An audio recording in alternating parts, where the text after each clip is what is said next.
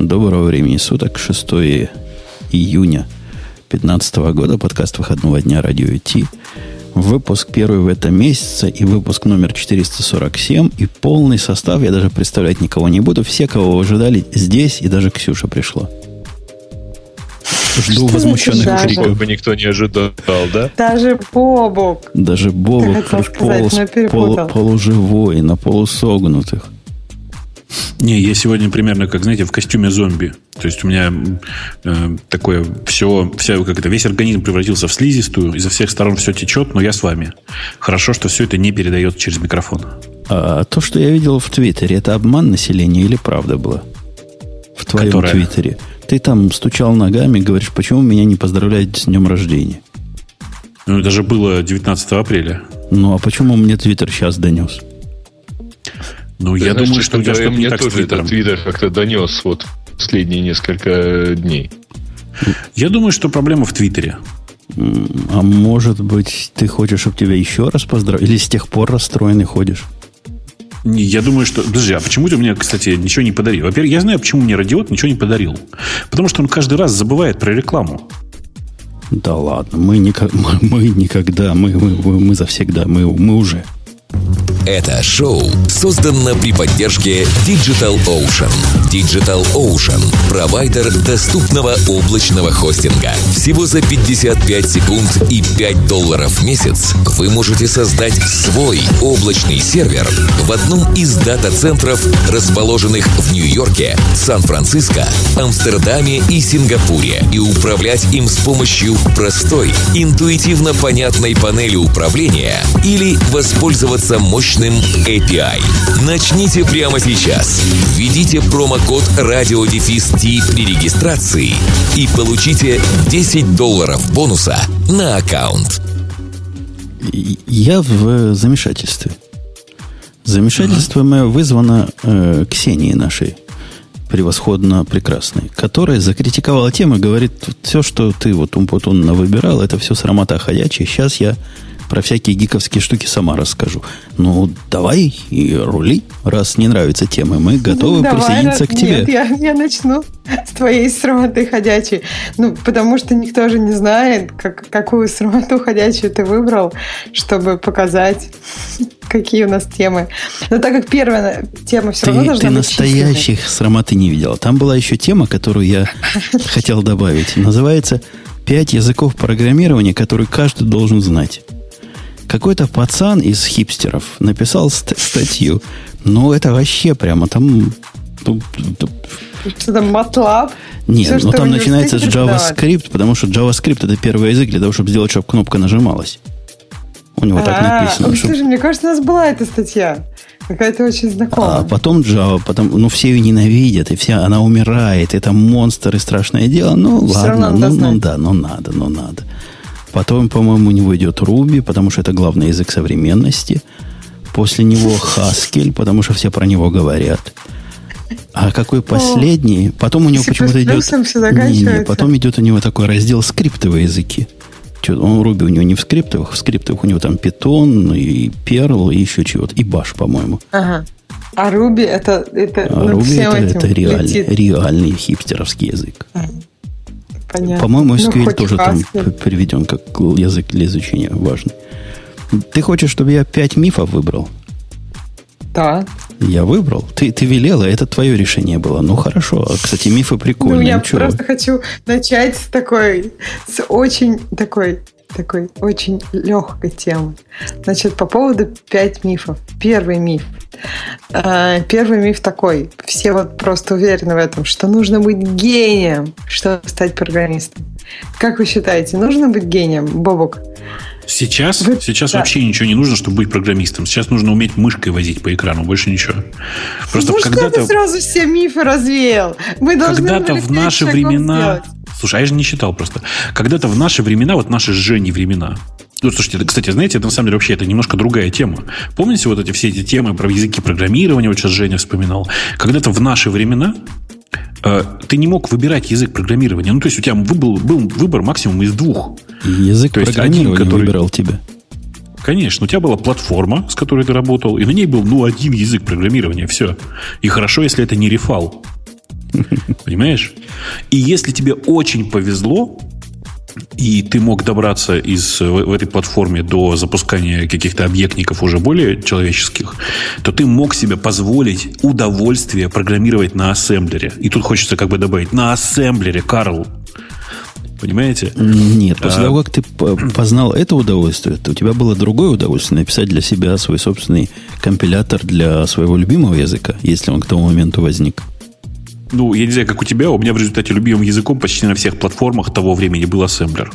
В смысле, компилятор я тоже писал. Просто это, ну, макроассемблер всегда был. Не, для повышения производительности написал C. Слушай, у меня просто, ну, в тот момент, когда я писал на Intel, э, я, по сути, написал систему, которая в дальнейшем э, очень сильно похоже, похоже зарелизилась, которая называлась C-, если ты видел. Это такой очень макро-ассемблер.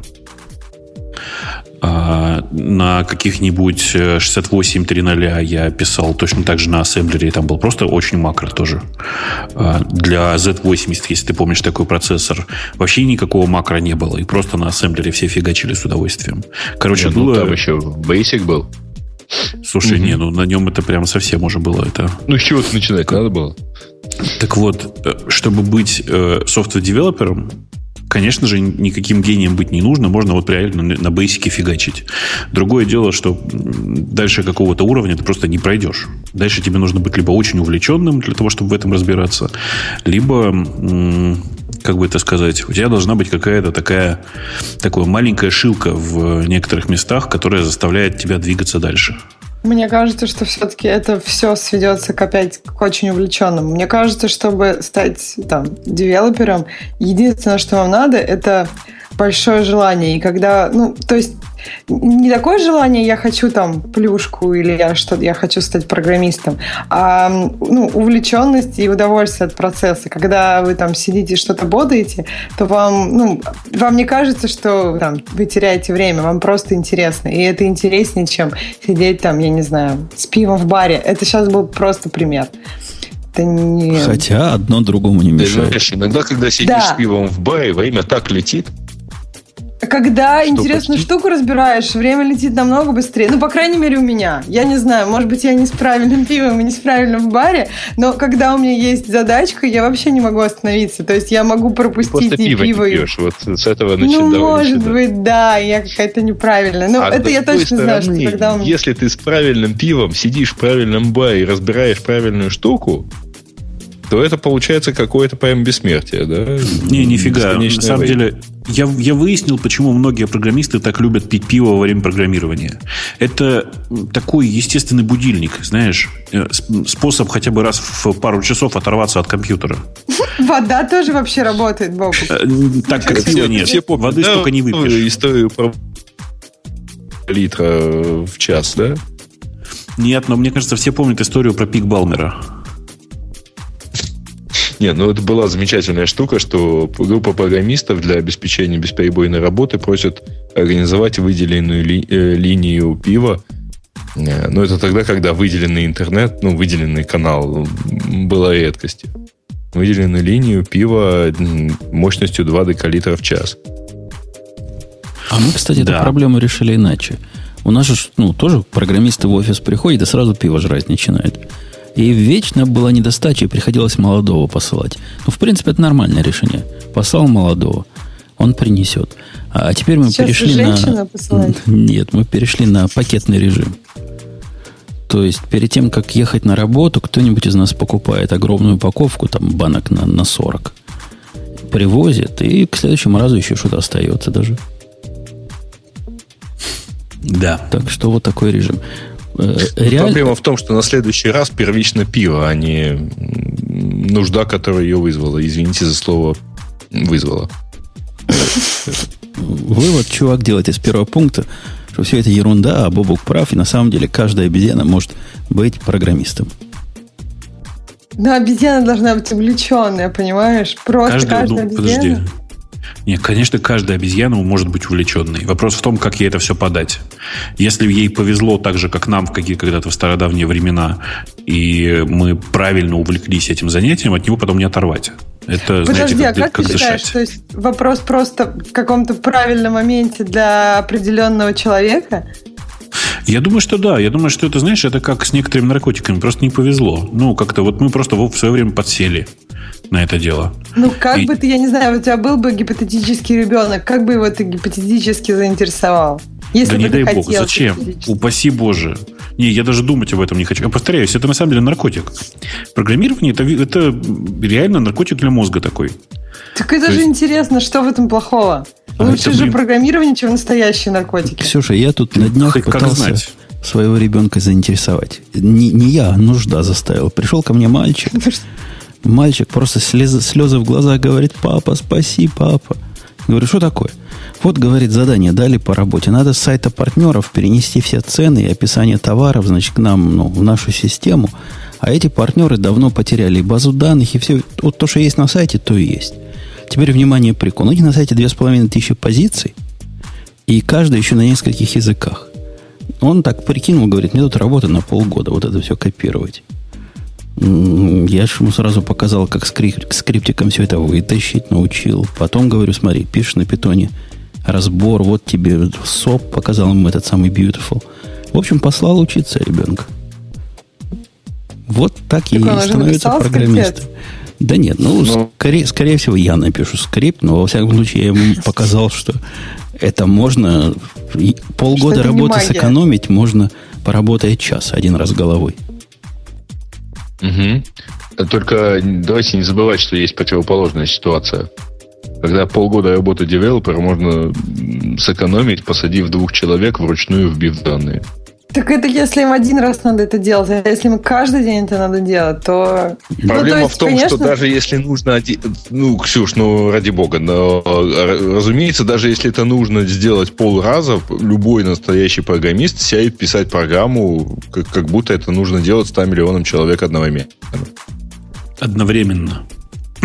ну, это не каждый. Если есть в этой задаче что-то для тебя интересное, есть, да? чему тебя может, ну, как бы, чему ты можешь научиться, да, каждый программист сядет. А если он уже что-то такое писал, то пусть тетечки переносят руками. Что плохого? Миф номер два – это э, обучиться кодированию.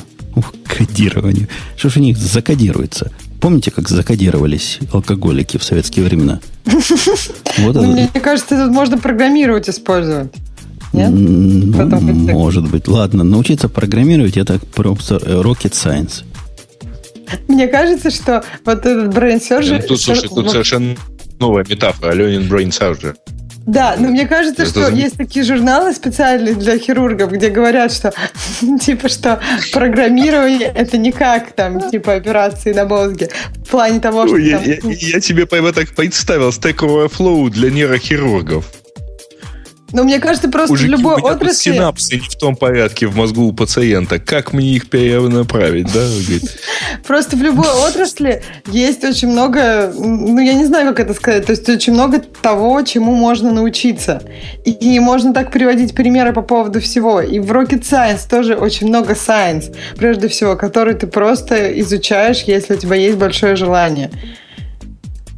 Вывод чувака, что все это значит миф, на самом деле кодить легко, а вот стать мастером в кодировании, ну, чтобы 140 символов в секунду набивать, вот это трудно, вот это да уже. Особенно в кодировании, я так но, представляю. Но обратите внимание, что у него здесь special language это PHP, JavaScript или Ruby.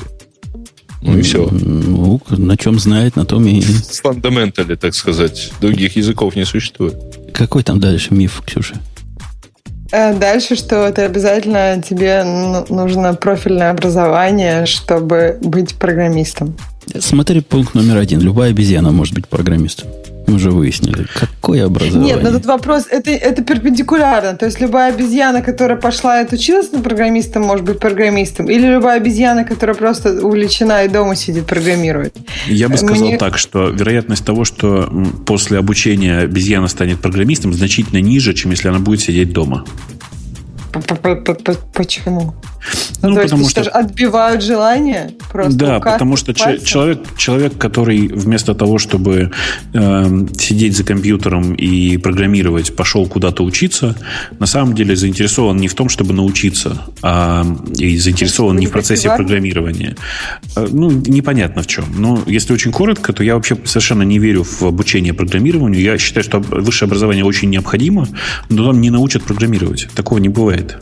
Ну, подожди. Могут ну, математики ну, научить. Ну, вот смотри, вот все алгоритмы, которые, ну, которые, например, очень часто спрашивают на собеседованиях, это все часть программы, которую тебя учат в компьютер-сайенс. И это, мне кажется, довольно неплохо. Почему нет? Почему научить, ну, как бы не научиться этому Там вопрос в другом. Там вопрос в другом. Вопрос в том, эм, научат, могут ли тебя научить программировать? На самом деле нет. Это ну, процесс, который, э, давай скажем так, завязан на э, более, наверное, на творчество, нежели на э, просто тупо на применение каких-то знаний. И ты, конечно, безусловно, тебя сильно облегчает жизнь тот факт, что ты знаешь там, типа, там типовые паттерны, тебе про них рассказали, тебе рассказали, как правильно работает memory management, для тополя. Но, во-первых, ты мог сильно быстрее все это просто тупо прочитать. А, если тебя это действительно интересует. А во-вторых, на самом-то деле, конечно же, ты можешь все это хорошо применять только если ты много времени тратишь сам на программирование. И как-то ну, не очень понятно, нужно ли для этого вообще образование какое-то. Большая часть а супер крутых программистов, которых я видел, прости, пожалуйста, не имели никакого образования вообще. Причина простая ну, их просто ломало. Какой смысл? Мы сейчас говорим не про как бы супер крутых. Мне кажется, это вообще разговор про именно про большое количество программистов, и не, ну, не все из которых супер крутых. То, что супер крутые, они без образования, это не доказывает, что образование вообще не нужно никому. Понимаешь? Да, конечно. Не, не, дело не в том, что не, ну, не нужно. Там вопрос другой. Нужно ли быть обязательно, ну, как это, нужно, нужно, нужно ли обязательно идти в институт по специальности программирования, э, для того, чтобы быть программистом? Короткий ответ нет. Это а, никак не помогает. А я вообще с тобой не соглашусь. То есть я бы с тобой, Давай, наверное, еще пару лет назад согласился бы. Но в последнее время, вот когда я особенно набирал народ, вот без этого самого профильного образования, и смотрел э, на все вот это безобразие, понимаешь, проблема возникает из-за отсутствия общего словаря с этими людьми. Мы с ними не можем разговаривать на достаточном... Они не наш язык понимают. А, а наш язык как раз, в том числе и в школе они выучат, вот в каком-то там высшем учебном заведении, они хотя бы язык выучат. То есть они будут, я не про язык программирования, а про то, как мы общаемся. С ними невозможно разговаривать на, на пальцах, понимаешь? Они, для них это вообще, ну, просто ну, пустые глаза в ответ. Жень, так это не исправится образованием. Ну, это а хоть, мне кажется, хоть Бобок, что Нет, это как раз и находишься... образованием, Гаиш. Да, ты просто это находишься как раз в среде. образованием.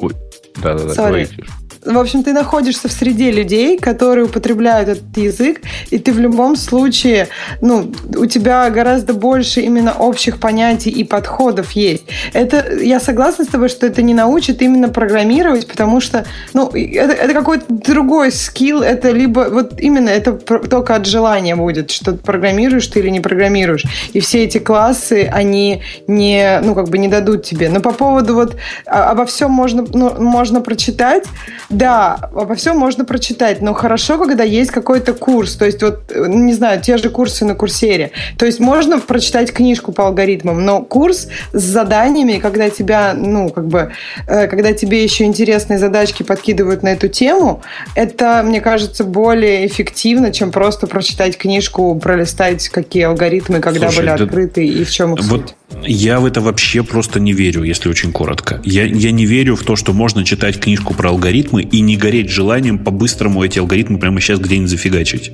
Да смысле, зафигачить это... алгоритмы это одно, а сделать какие-нибудь прикольные задачки, когда ты идеи из этих алгоритмов уже употребляешь, это, ну, это другой немножко не... level уже использования да, этих знаний. Да, да, конечно, да, другой, только более низкий на самом деле. Когда тебе дают задачки, а не ты решаешь твои насущные задачи.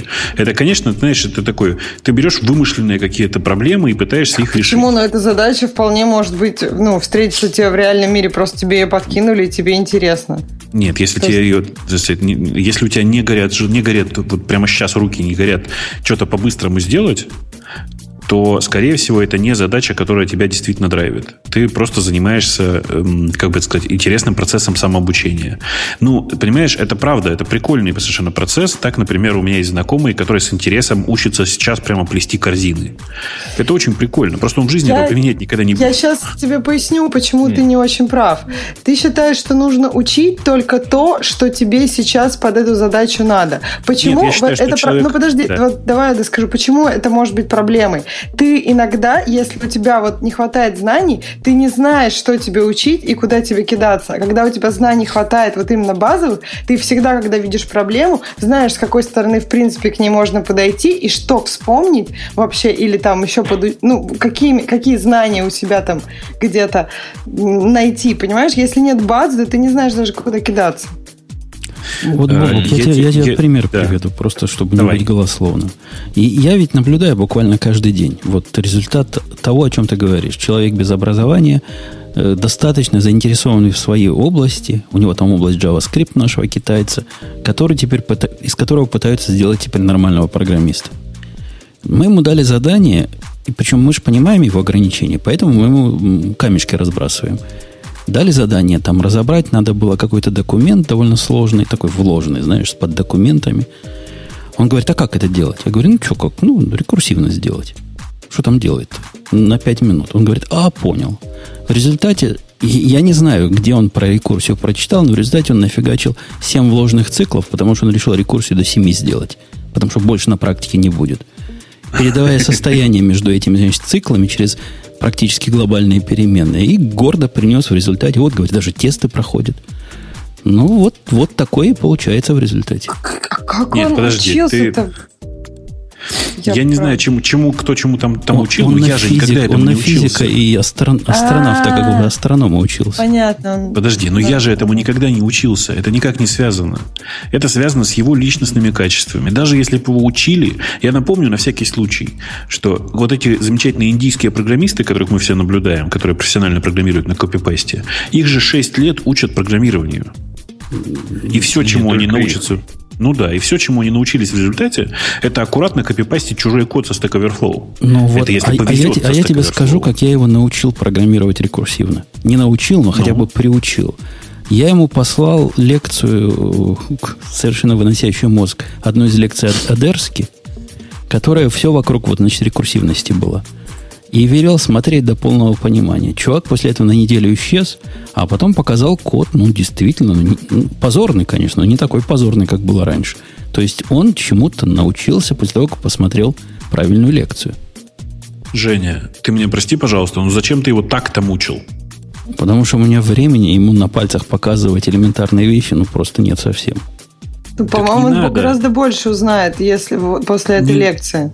Не надо, посади его за язык, в котором без рекурсии невозможно, и все.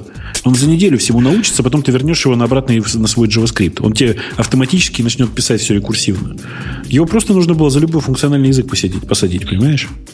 Слушайте, ребят, вы обсуждаете, э, кажется, немножко ну, не то чтобы совсем не то, но вообще говоря, в нормаль... если бы у него было бы образование, ему бы эту рекурсию бы, вот то, что сейчас Женя ему там рассказывает, или на примерах обучает, ему бы это рассказали. Да, да у него бы это, это было там... Он бы пришел бы, он бы пришел он бы, бы с каким-то пониманием вообще, что такое рекурсия. Да, конечно, нет. Ну, не, ну он, вы, он хотя бы... Самое. Вы понимаете, он, не понимаешь, а, он, он, он, он, собственно, вот то, что Ксю, э, то, что Ксюша э, рассказывала, это про систему понятий. Это если там, если уж вы говорите о творчестве, то давайте оторвемся вообще от программирования. Э, давайте посмотрим на живопись. Э, представьте себе гениального совершенно Леонардо да Винчи, который не знает ну как, ну рано или поздно он для себя ее откроет. Только так бы ему это преподали. И ему его вообще это, говоря, преподали, когда он учился и ему не, не надо знать, как на... Ты, ты пропадаешь, но мысль мы поняли. Ну, наверняка, да. Просто я должен тогда в пример привести Ван Гога, которого никогда ничему не учили, и посмотрите на его гениальное произведение. А я как раз... А, особенно на левое ухо, да. Да, Нет, как с ушами Большинство, по-моему, гениальных э, художников и композиторов, они все-таки где-то учились и создавали Да сами потом школы Да и ладно. обучали других. Ну, многие, да. Ты... Боб, если бы вот это было абсолютно... Музыку- Слушай, Если дорогая, никто из них бы не учился, это было бы известным фактом. Дорогая, пожалуйста, я тебя очень прошу. Ты скажи, пожалуйста, ты в музыкальной школе училась? Нет, я не училась в музыкальной школе. Я учился. Я, Я училась на учился. компьютер-сайенс. А я, к сожалению, учился, понимаешь? И, к сожалению, я просто хорошо знаю, что большая часть самых талантливых композиторов никогда ничему не учились. Как ты скажешь, вот как ты оцениваешь самых талантливых? То есть у тебя есть какой-то топ, там, 5? Давай, давай, за всю легко. историю. Бетхо- давай, легко. Бах. Ничему никогда не учился. Бетховен не учился. Моцарт, к сожалению, учился. Это, к сожалению, его Какой изгубило. кошмар! А Моцарт-то хорош, да? Вот как А Моцарт хорош. его учебу испортить. Слушай, подожди. Ну, там сложность некоторая. Он никогда не учился в ВУЗе. Он посещал... Гриша, Ван Гог посещал лекции в Королевской школе изящных. А, да, после того, как стал художником. Бах обучался игре на органе и клавире. М, Еще раз, это разные вещи. Баха учили исполнять чужие произведения. Он никогда не, его не- никогда не учили э, композиторскому искусству, если можно так выразиться. Нам Прошу предлагают голосовалку в чате. Давайте. Да, давайте зафигачим. А как, мы вопрос формулируем, коллеги?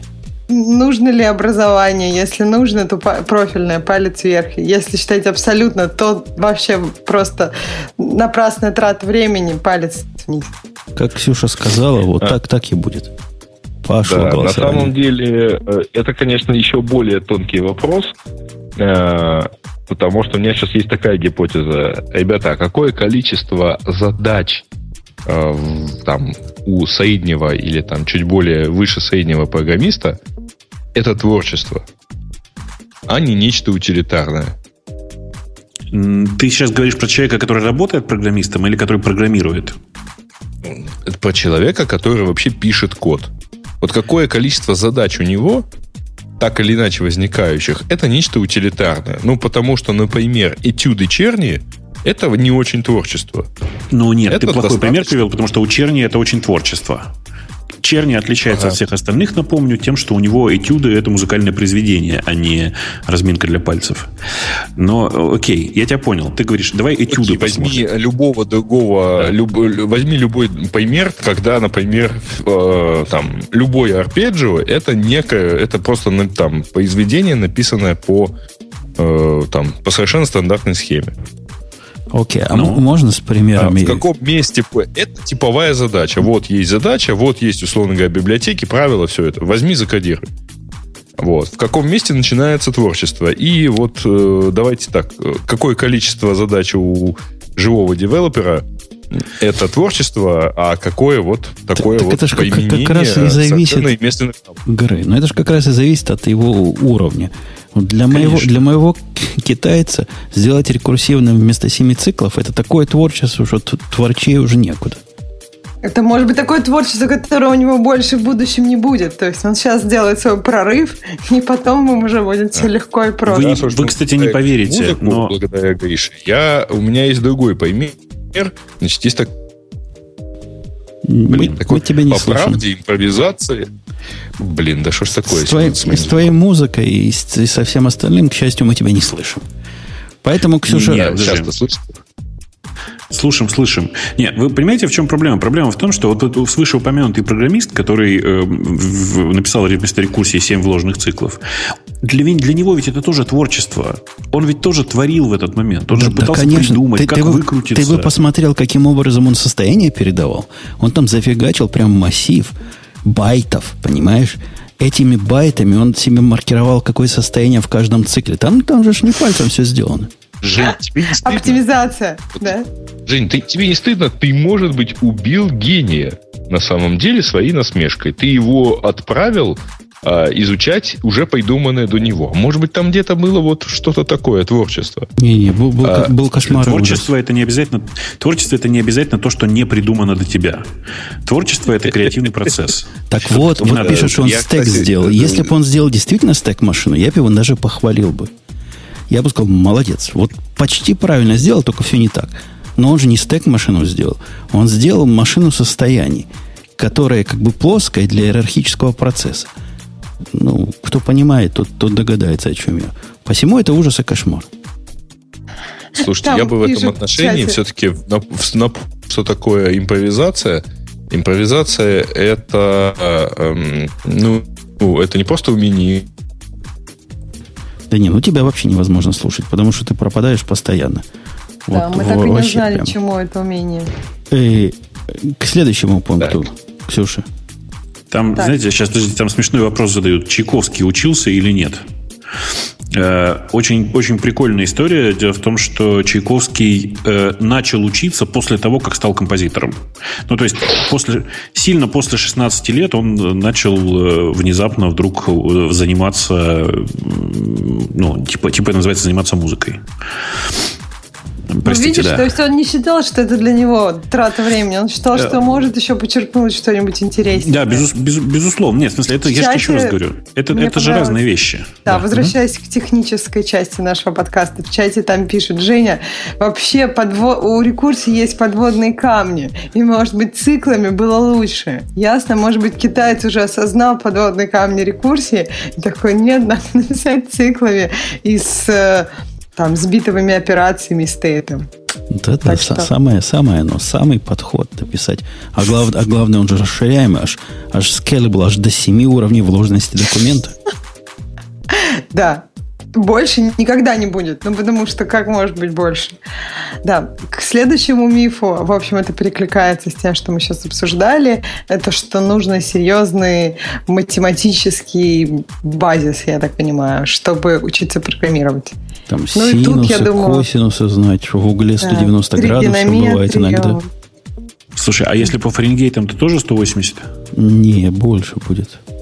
Я больше, думаю, да? 360. Может, в военное время дотягивать и до 360. Да, значит, э, дальше.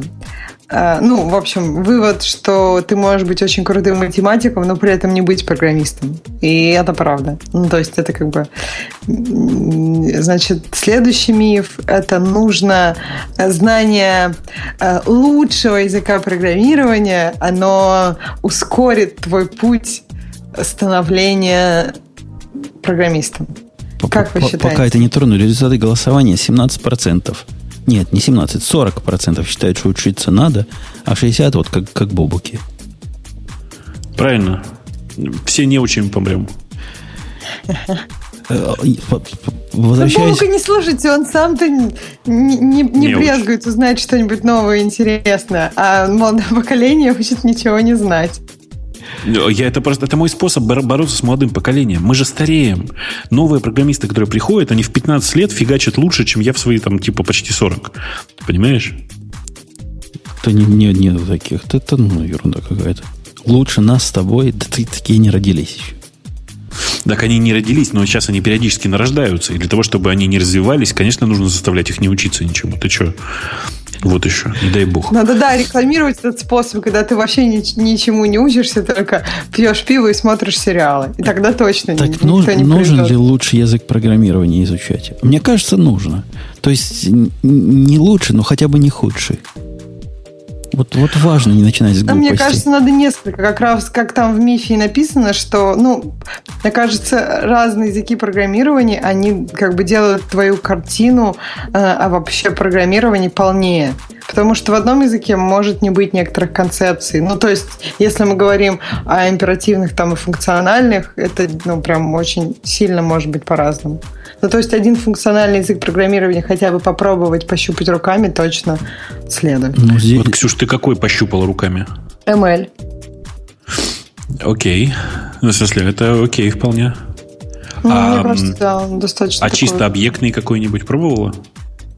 Ну, просто на многих языках можно писать чисто объектно, поэтому... Не, не, чисто, не, чисто объектное там все сильно сложнее. Ну ладно. Чисто а, конкретно. Чисто конкретные языки пробовала Но какой бы ты взял как чисто объектный? Ты знаешь, я, если честно, всем, кто занимается объектным программированием, в таком в чисто объектном стиле, очень рекомендую посмотреть на любые реализации смолтолка. Просто голова настолько выворачивается в другую сторону, что просто очень, очень сложно сравнивать с чем бы то ни было. Ну да, может быть, Smalltalk хорош. Ну, в общем, не, нач... Правда, не, не начинайте тоже? с бейсиков, PHP и прочих перлов, и будет вам счастье. И миф номер пять. Слишком поздно для меня уже становиться девелопером. Чего? А что а, а, а, а мифологического? Ну, ну в, нашем, в нашем с Бобуком возрасте уже поздно становиться девелопером. Да, ну, да, вот судя по всему, считаешь, вам уже где поздно черта? оставаться девелопером. 30 лет – это поздно начинать становиться девелопером? А, слушай, не, на самом деле это же зависит от того, какие у тебя цели. Если ты хочешь сменить работу, то, скорее всего, да. Почему? Если ты, хочешь... То есть ты не сможешь работать программистом, писать сайтики на PHP?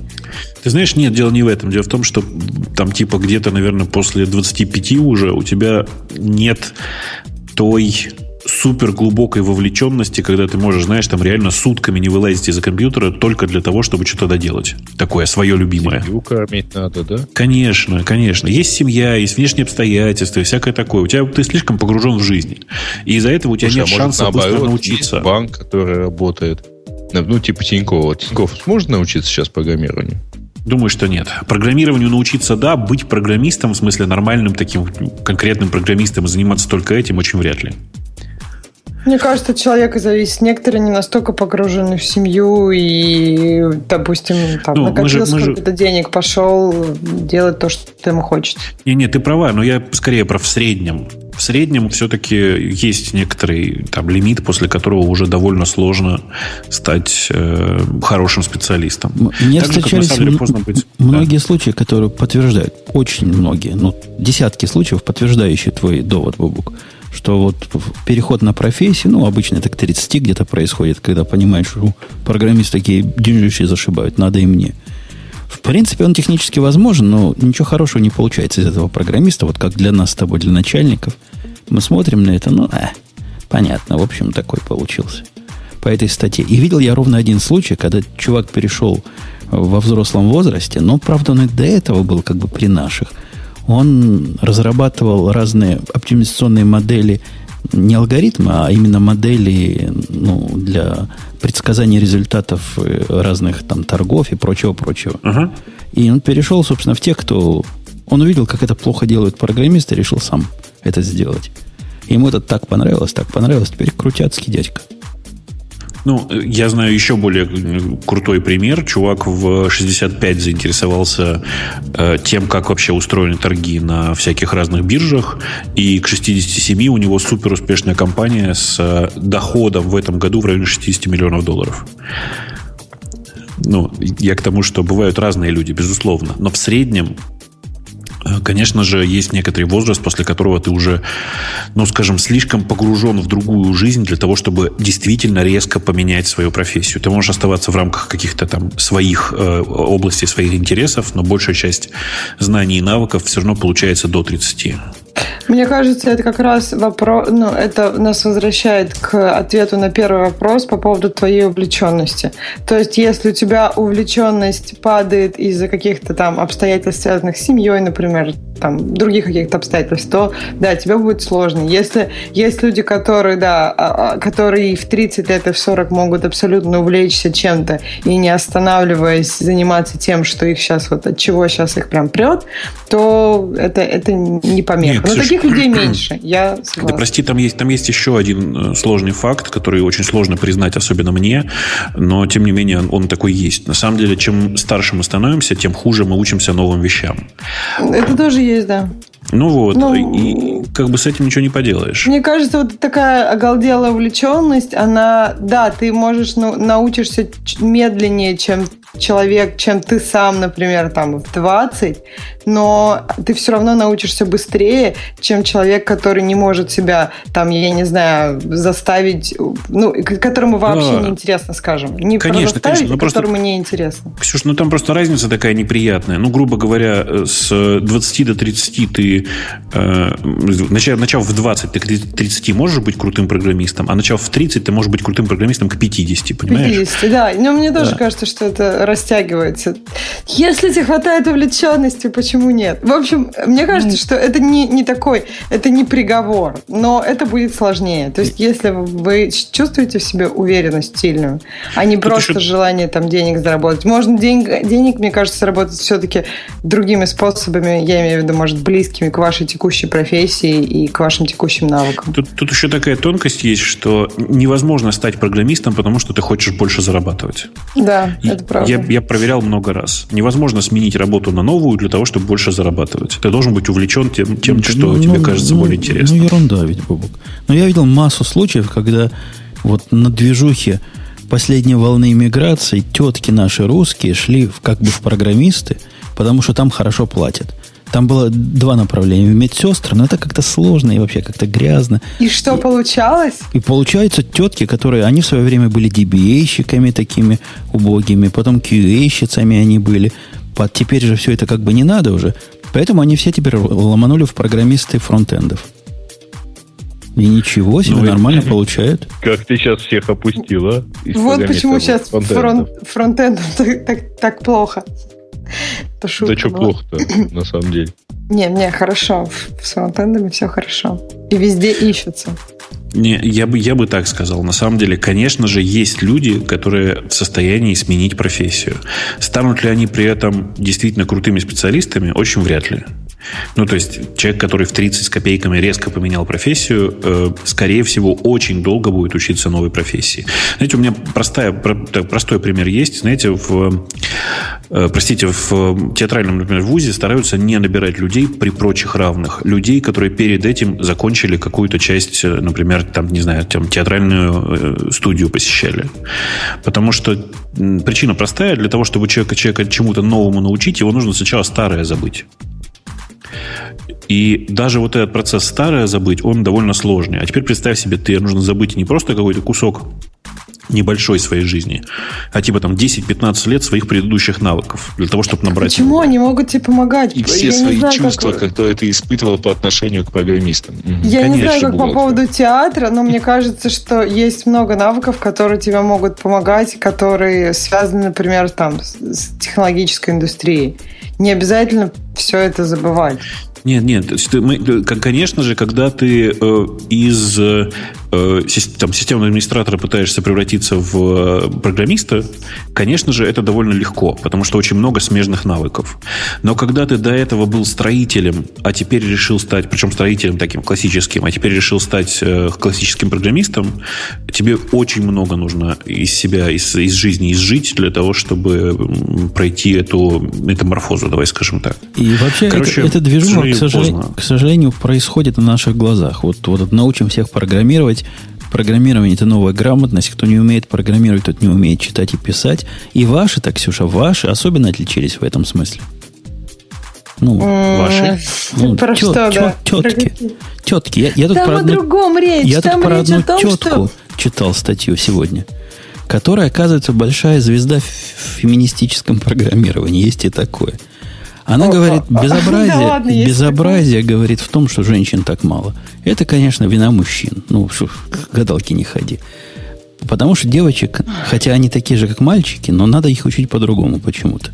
И она придумала курс обучения для девочек, которые превращает программирование в процесс, близкий к нарисованию рисованию картин. И говорит, добиваюсь не, необычайных успехов. Мои прямо как, как кистью, прямо ля-ля-ля-ля-ля, и кот вышел. Вот это, вот это подход. Из маляров я, я не знаю, о чем на самом деле была твоя статья, и я не считаю, что процесс обучения для девочек чем-то отличается от процесса обучения для мальчиков. Ну, то есть, э, это невозможно кажется, признать. Достаточно... Это нельзя признать, потому что иначе как Почему? объяснить малое количество женщин среди программистов? Они что, другие? Так что это ли? уже давно, давно объяснили. Смотри, идея Кто? какая? В- в- э, где-то там есть статистика, когда сильно очень упало число женщин на компьютер-сайенс в университетах. В тот момент, когда компьютеры стали таргетироваться как э, ну, больше игровые машины, то есть появились персональные компьютеры, они стали рекламироваться и маркетироваться как такие штуки, да, купи домой компьютер, порадуй своего ребенка-сына. Ну, то есть там поиграть. И то есть мальчики стали с компьютерами э, больше на «ты» из, из идеи того, что в это можно как-то поиграть. Кто-то из них еще и как-то программировал с этим. Сейчас я, Для я сейчас надо- важный Подожди, вопрос задам. скажу Девочки не играют? Ну, я согласна, что ты сейчас покажешь статистику, что девочки Не, играют. не и покажу, у играют. меня ее нет. Ну, есть статистика, что девочки играют, это понятно. Но просто э, раньше это было более таргетировано. Сейчас очень много игр, которые таргетируются на женщин. Игровая индустрия, так как все остальные индустрии, поняла, что вот, мы сейчас видим только мужчин, а давайте-ка мы еще туда вовлечем женщин. Мы сможем получить больше денег. А индустрии, которые хотят вовлечь, вовлечь женщин, давайте вовлечем женщин, у нас будет больше программистов. Ну вот Это- см- это смотри, нормально, в все, этом все вот эти плохого. твои фермы, мои фермы и все прочее не вызвали для взрывного роста программисток среди женщин. Так, понимаешь, это, ну как, мне кажется, что сейчас играть настолько легко, что это никак не коррелирует, э, ну, с технологической То есть сутью. игры уже не фактор. То есть можно, можно забыть все, что ты Нет, говорила, так- потому что они уже не Почему? фактор. Подождите, почему? игры уже не Смотри. фактор уже 15 лет. Ну, потому что Sims вышел, если я правильно помню, в 2000 году. А это чисто девочковая игра. Мальчики не играют в Sims. Где поверьте. какая? Был период, когда таргетировалось ладно. для мальчиков, и это, ну, возможно, сделало какие-то эм, какой-то в, в обществе, эм, ну, я не знаю, момент, перекос, может быть, в сторону того, что э, мальчикам, ну, как бы это более мужская вещь. И мне кажется, что это со временем сойдет на нет. То же самое, как какой-то момент был только мужчины были водителями. Это было довольно долго, согласитесь. Ну, то есть только мужчины могут водить машину. Сейчас нет такого момента. Все могут водить машину. Не-не-не, То же самое, Все могут кажется- сидеть за рулем, это да. А вот Ох, А я ну, я не знаю, какие там... ты, ты держался, чтобы не сказать подобное. Да, Да. да, да. Мейл-шовинисты. Феминистки в гости к нам. Давайте просто, да, про статистику. На дорогах много женщин, Слушайте, а в каком, которые в каком месте вы перешли на эти феминистские темы? а? А не знаю, Я это, не знаю, это это Ксюша. Ксюша как-то, Ксюша, вместо того, Я- чтобы выбрать следующую тему. Я ничего не говорила, да ты сказала, что любишь почитывать статьи феминисток и, и так далее. Я не люблю это почитывать. Для меня это... Я не считаю, что надо просто как бы... Ну, я, я не считаю, что надо какие-то глобальные вещи по этому поводу делать. Слушайте, как- на самом деле, на самом деле, Ой, главная слушайте, причина... можно я вот это вот... Сейчас. Подождите, Да, главная говори, причина, говори. почему вообще долгое время женщин-программистов было так мало, если уже выступать со стороны противоположной феминисток, заключается в том, что раньше компьютеры были очень большие, их неудобно было ставить на кухне. Сейчас у всех ноутбуки, айпады, программировать можно не отходя от плиты, все в порядке. А, Особенно если ноутбук зелененький. Чего? Если, а, ноутбук зелененький, так это давно. Ты вспомни прекрасные Apple вот эти вот макбуки, которые, как называлось, e-book, да, они назывались еще? Которые были зелененькие, синенькие, прям красивые очень были. Не-не-не, это был не e-book, это был e-mac. Не-не, ай, а, а, а, как же он назывался-то, господи? Не, у меня был зелененький. он- беленький. не, если я правильно помню, у меня был зелененький MacBook. По-моему, Бобок прав, по-моему, они ебуки и были. Не-не, и, они, а, не айпуки они были, нет? Ну, пусть В нам в смысле, чатике подскажут. Е, если... или- Подсказывают, что Он, по-моему, айбуки, да. По-моему, iBook, да. Вот он был он прекрасный, А, такой iBook. прекрасного цвета, такого бирюзовенького. О, до сих пор вспоминаю и плачу. Надо такой себе заиметь. Боже мой, вы женщина? Не-не, дело, дело в том, что, если я правильно помню, у него как раз экран примерно такого размера, что его можно оттуда достать, воткнуть внутрь iPad, запитать центральную, сделать из клавиатуры блютусную, и прям будет вообще сказка. Мне тут задали вопрос, я не могу на него не ответить в чате. Ксюша, а ты как женщина-программист чувствуешь, что теряешь женское начало? То есть это возможность создания новой жизни. Какое женское начало?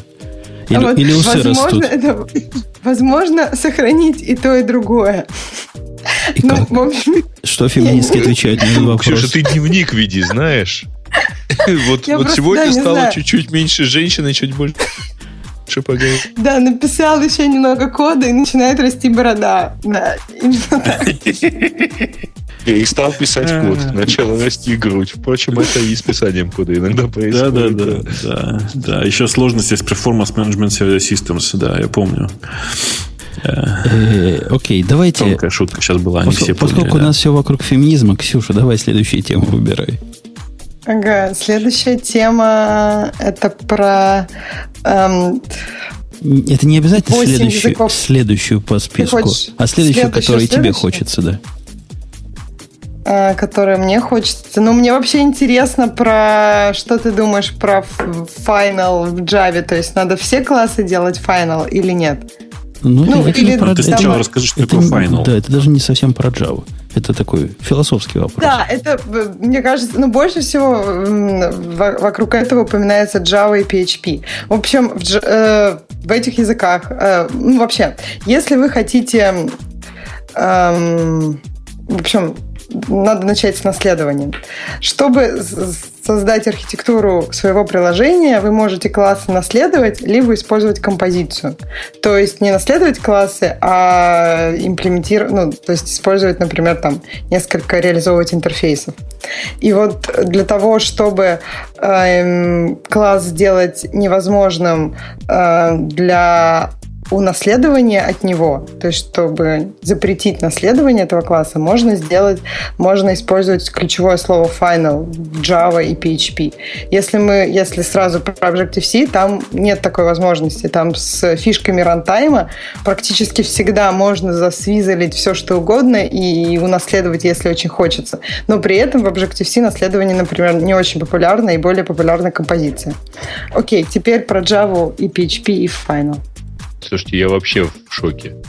Это буквально вот шокин-шокин.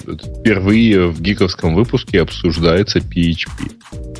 Нет, это не PHP. Причем это- статья, кстати говоря, Java вообще не упоминает. Нет, я... ну, там много просто просто ряд статьи- статей, где именно PHP. Это правда. Да, да какая, собственно, Я- я просто разница?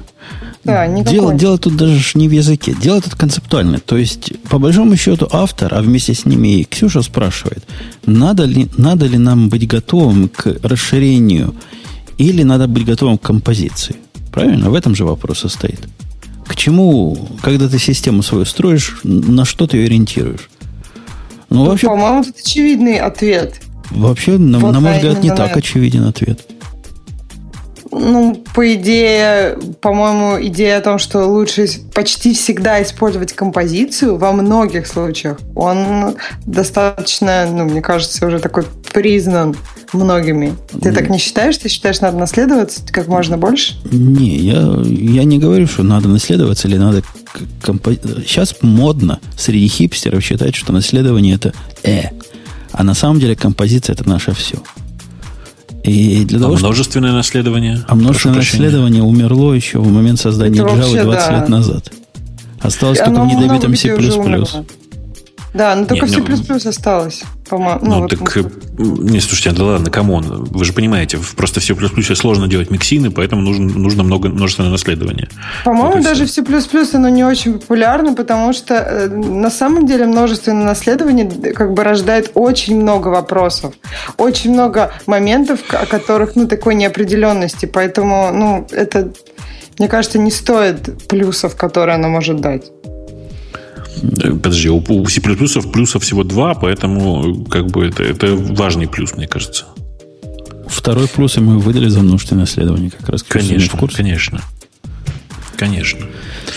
А, в чате правильно спрашивают о Python. Ну, да, в питоне тоже есть множественное наследование. Правда, я не знаю, чтобы его кто-то использовал, но тем не менее. Окей, Бобок, на- нам надо чего? Композицией заниматься и забивать final ы на, вс- на все, на все, на всякий случай? Или все-таки... У меня была одно время такая практика. Я пытался, значит, сам себя и пользователей ограничить от э, дальнейшего наследования объектов и забивал их во все final. Но я себя через какое-то время нашел тем, что думаю, эх, как ты я тут ошибся, надо бы убрать отсюда final. То есть он с самого начала яйца выеденного не стоил. Я предлагаю Ну, оставить мой- это решение туда, ну, туда.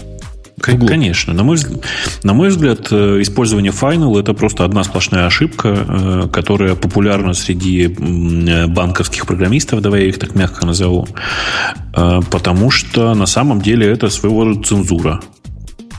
Причем чаще всего она используется как самоцензура. И я еще не видел такого программиста, который хоть раз в своей жизни э, писал Final, а потом его не удалял. Ну, ну потому что... Тут, ну... Тут-то речь именно о Final Objects идет. Final, который на поля, это святое. И это immutability наше я... все. Не, я про Final в смысле в классах, конечно. Ну, это не для да. тебя поясню, а для публики, чтобы да. не стало тут ногами да, да, стучать. Да, да, да. Ну, я вроде так и сказала, да, что final на классы говорим. Final, который просто const на property, это понятно, что святое. Мы вообще по-русски разговариваем еще const на property, блин. Да. Да. Э, ну, просто мне кажется, что это очень глупая само, самоцензура, которую непонятно зачем использовать. Вообще настоящие программисты используют Fortran, как мне тут в чате очень правильно напомнили. Не в чате, а в Твиттере очень правильно напомнили. Женя, помнишь такой феноменальный текст? Про настоящие программисты используют Fortran. Ну, ну ты, ты, классика, так сказать, как говорится. Вот. И э, если следовать примерно этому кану, то очевидно, что э, Final это вообще зло, э, и чем меньше ты его используешь, тем легче ты с ним, тем легче тебе живется. Правда, если максимизировать эту же мантру, то можно и от констант отказаться нафиг. Ну, потому что это за константа. Почему ты решил, что она константа? Может, я на ходу ее хочу переопределять. Короче, эм, во всем нужно знать меру, конечно. Но сам по себе Final, мне кажется, довольно глупым изобретением. Не могу придумать, зачем. В общем, я согласен. Я, я не встречал в своей практике практического эффекта положительного от объявления классов не расширяемыми. Не-не, ну это может э, быть, э, может сопровождаться легкими положительными эффектами в производительности из-за того, что можно по-другому его скомпилировать, как ты понимаешь. Ну, Хотя, с другой стороны... Ну, концептуальных, но ну, там выгоришь ты одну наносекунду от этого, я тебе умоляю. А после этого полезешь, полезешь с S3 читать. Ну, э, да. Я что хотел сказать, то что на самом деле на этапе компиляции умный компилятор и так его сделает Final, зная, что он не переопределяется. Тоже верно. Тоже. Мы можем им помогать, но не человеческое это дело компиляторам помогать. Пусть они сами решают. Да, да, да. То есть я прям вообще, вообще не очень понимаю, в чем основная, в чем основная идея такого. Мне кажется, решения. идея основная в том же, что в том, что и конс. То есть это как бы, ну как ты сказал, цензура, то есть это такая самоцензура. Это помощь себе, например, ты пишешь файл и потом пытаешься его переопределить. Может быть, для тебя это еще один какой-нибудь красный флажок подумать, а может быть, мне тут композицию использовать, а не... Ну, это, это ведь глупость какая-то. Ты понимаешь, файл в этом смысле это совсем не тот файл, который конст. Это что-то другое. Этот файл говорит об архитектурных намерениях, которые на раннем этапе вообще знать в общем случае невозможно. Мало того, если ты пишешь библиотеку или какую-то часть кода, который другие люди будут писать, уж как они это будут использовать, даже представить себе невозможно. Ну, слушай, Final это используя, это как, простите, используя физические аналоги, это размен э, гибкости на прочность. Ну, то есть, да, конструкция, в которой ты изначально указал, что это Final, она чуть более надежна, потому что ты знаешь, что у тебя вот этот класс меняться не будет, и никакого, простите за выражение, дактайпинга или другого класса с этим же интерфейсом не произойдет. Но при этом ты сильно теряешь в гибкости ты сам себе ну, бьешь по рукам со словами «я тут ничего расширять не буду», все будет, в общем, ровно так, как сейчас. А это физически невозможно, потому что ну, мир меняется постоянно. Да, согласились на этом. Так что не такая уж и ну, гиковская тема у тебя, Ксюша, была. Все тут просто. Нам все понятно. Мужикам а я понятно. не собиралась гиковскую тему. Просто ты запретил мне еще одну смешную взять про 8 языков программирования, я, которые всем нужны. Это был бы ну, шовинизм, если бы я запретил. Ну хорошо, Там раз просто... ты настаиваешь. Я выбрал, выбрал, Давай. выбрал, выбрал Давай. уже. Рассказывай о прелести. Никто никогда не догадается, какой язык программирования наиболее востребован в данный момент. Вот ваши варианты. Я думаю, что Бобук Я точно знаю, какой. Я ну, не читал, но я точно знаю, какой язык давай. сейчас самый востребован. 1С круче. это даже, ну, на мой взгляд, это, ну, это в принципе похоже, наверное. В общем, Грей, твой вариант какой? Бобук не угадал. Да, он подсмотрел, а, знаем этих. С CSS. HTML, А. CSS? Нет, ну это не язык, не язык программирования. Так, Женя, а ты читал статью, Ой, да? Я, я- я читал, да. Я даже, я даже уже разбрасывал камешки в предыдущем нашем Ладно. разговоре. Пойду А, и я в общем, посмотрю. Вау. SQL. Ага. Вот это язык, который наиболее в данный момент Ну востребован. и запросы у вас, сказала база данных, и повисли. Вот Да. как-то да. В общем, неож- для меня было неожиданно. Я все-таки ожидала, вот второй претендент будет лидировать. Ну тогда где-то на третьем месте должна быть MongoDB. Нет, Да. она еще не настолько популярная. Это, Она, наверное, да, там. Среди хипстеров популярно. Надо, наверное, да, какой-нибудь рейтинг отдельный. Языки программирования среди хипстеров. Там будет Слушайте, на- наша тетка новая, которая пришла от- бизнес вести в определенной области, так насобачилась на Монге запросы писать. Вообще, прямо любо-дорого посмотреть. Она даже... Я ей сначала builder показал. Знаете, есть такая программка для Монги, называется 3T Mongo Chief. Ага. Она, Ага. она самый Да-да-да. такой крутой клиент. И я же ее поставил, чтобы она могла в гуях видеть все эти и все дела. После этого возник вопрос, как писать запросы. Ну, я ей builder показал. Теперь смотрю, она поняла, что builder это строит, не понимает, что делать, но фигачит их просто вообще прям. Такие сложные, с or ами, с and ами. Не-не, она, ну, как бы выучилась последовательности действий. Как вот сделать, чтобы вот так и так и так. Прямо молодец. Простой язык. Ну, Это как бы возвращает нас к самой первой теме. Ну да, она Давайте как, как, бы, как бы SQL выучила. да. Ну, в смысле, а а, почему а- все-таки SQL? По количеству запросов, которые написаны, в том числе. А я не понял вообще, как, как составлен рейтинг.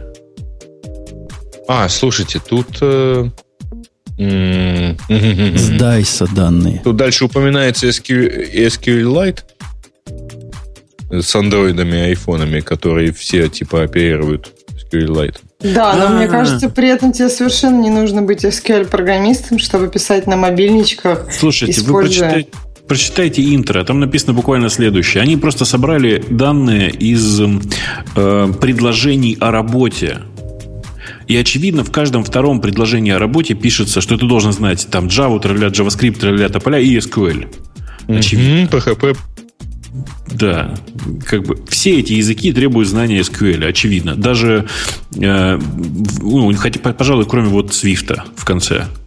М, Почему? Для iOS-программистов Для ну, SQLite, ча- да. чаще напишут Core Data, но все равно, Да. как бы, мне кажется, тоже Не, могут. ну в любом случае у тебя будет как требование уметь работать э, с какими-то базовыми данными.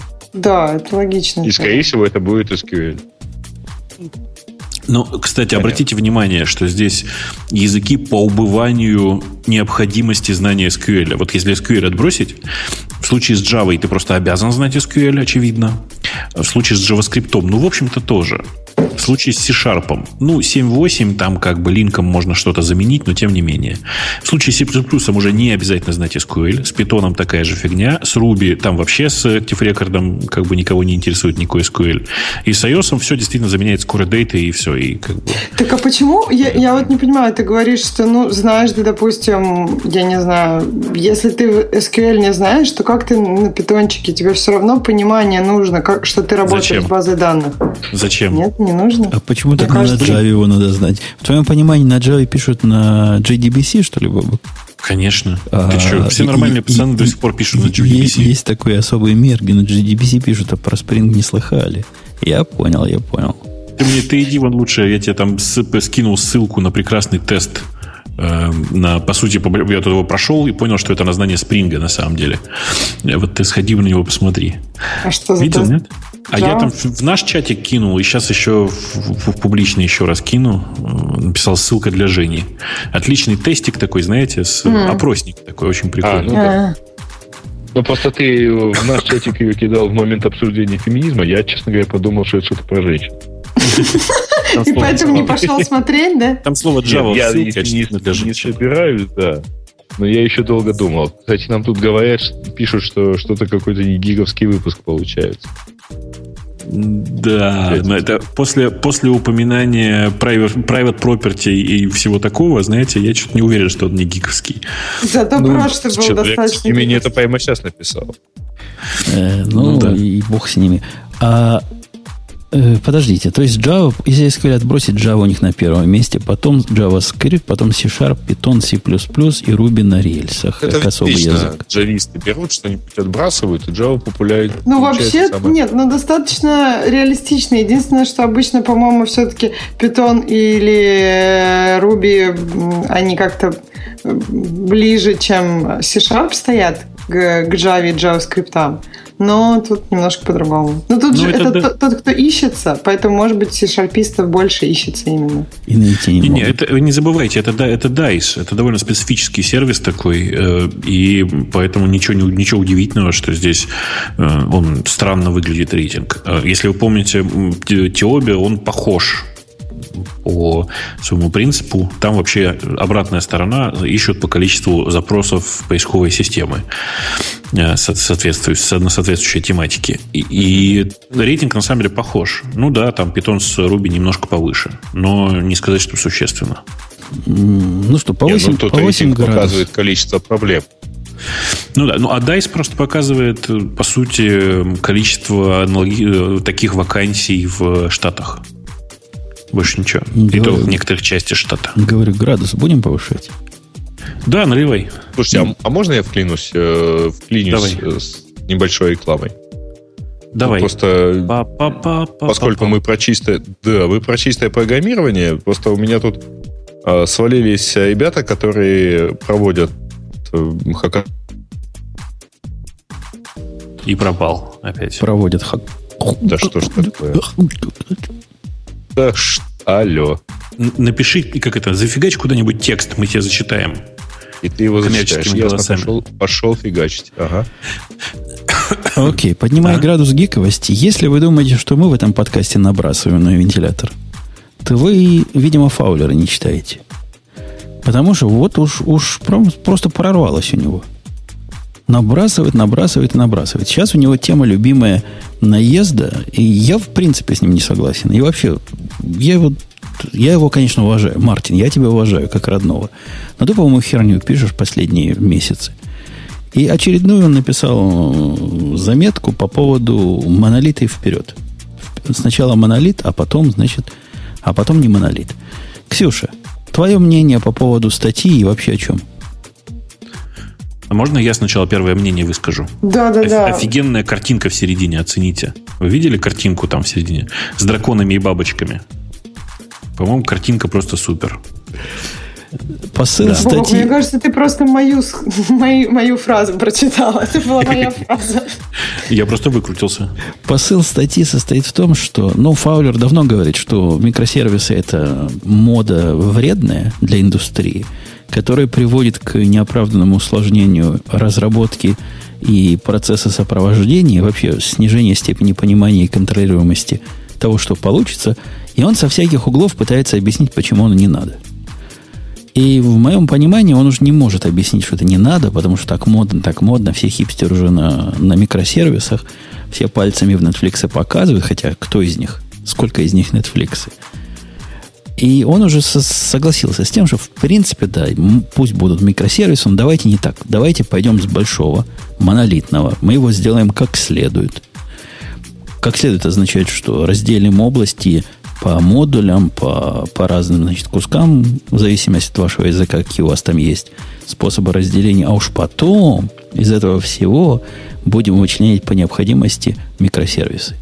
Вот такой, и если будет необходимость, а он уверен, что, скорее всего, не будет, потому что, ну, кроме хипстеров, кому еще нужны микросервисы с его точки зрения? Ну, э, давай ты, когда говоришь слово хипстеры, ты будешь подразумевать, что ты имеешь в виду эм, э, людей, которые следуют IT-моде. Правда же? Ну, Потому что, правда, на микросервисы это сейчас модно до сих пор. Мода, слава богу, уже отходит, и это все превращается в какие-то обычные совершенно вещи. Но мне кажется, что это такая же мода, как мода на штаны. Поначалу, знаешь ли, все пытались носить только штаны, а потом поняли, что надо штаны надо носить только там, где удобно. Ну, например, ну, как бы штаны для плавания в море, наверное, не очень удобная штука. А это я к чему все, собственно говоря? К тому, что микросервисы тоже нужно с умом выбирать. Меня очень пугает Фаулер э, тем, что он тоже излишне категоричен. Он говорит, что вот есть э, только монолитная архитектура, а есть микросервисы. И это как бы две противоположные штуки. А на самом деле одно другому нифига не противоречит.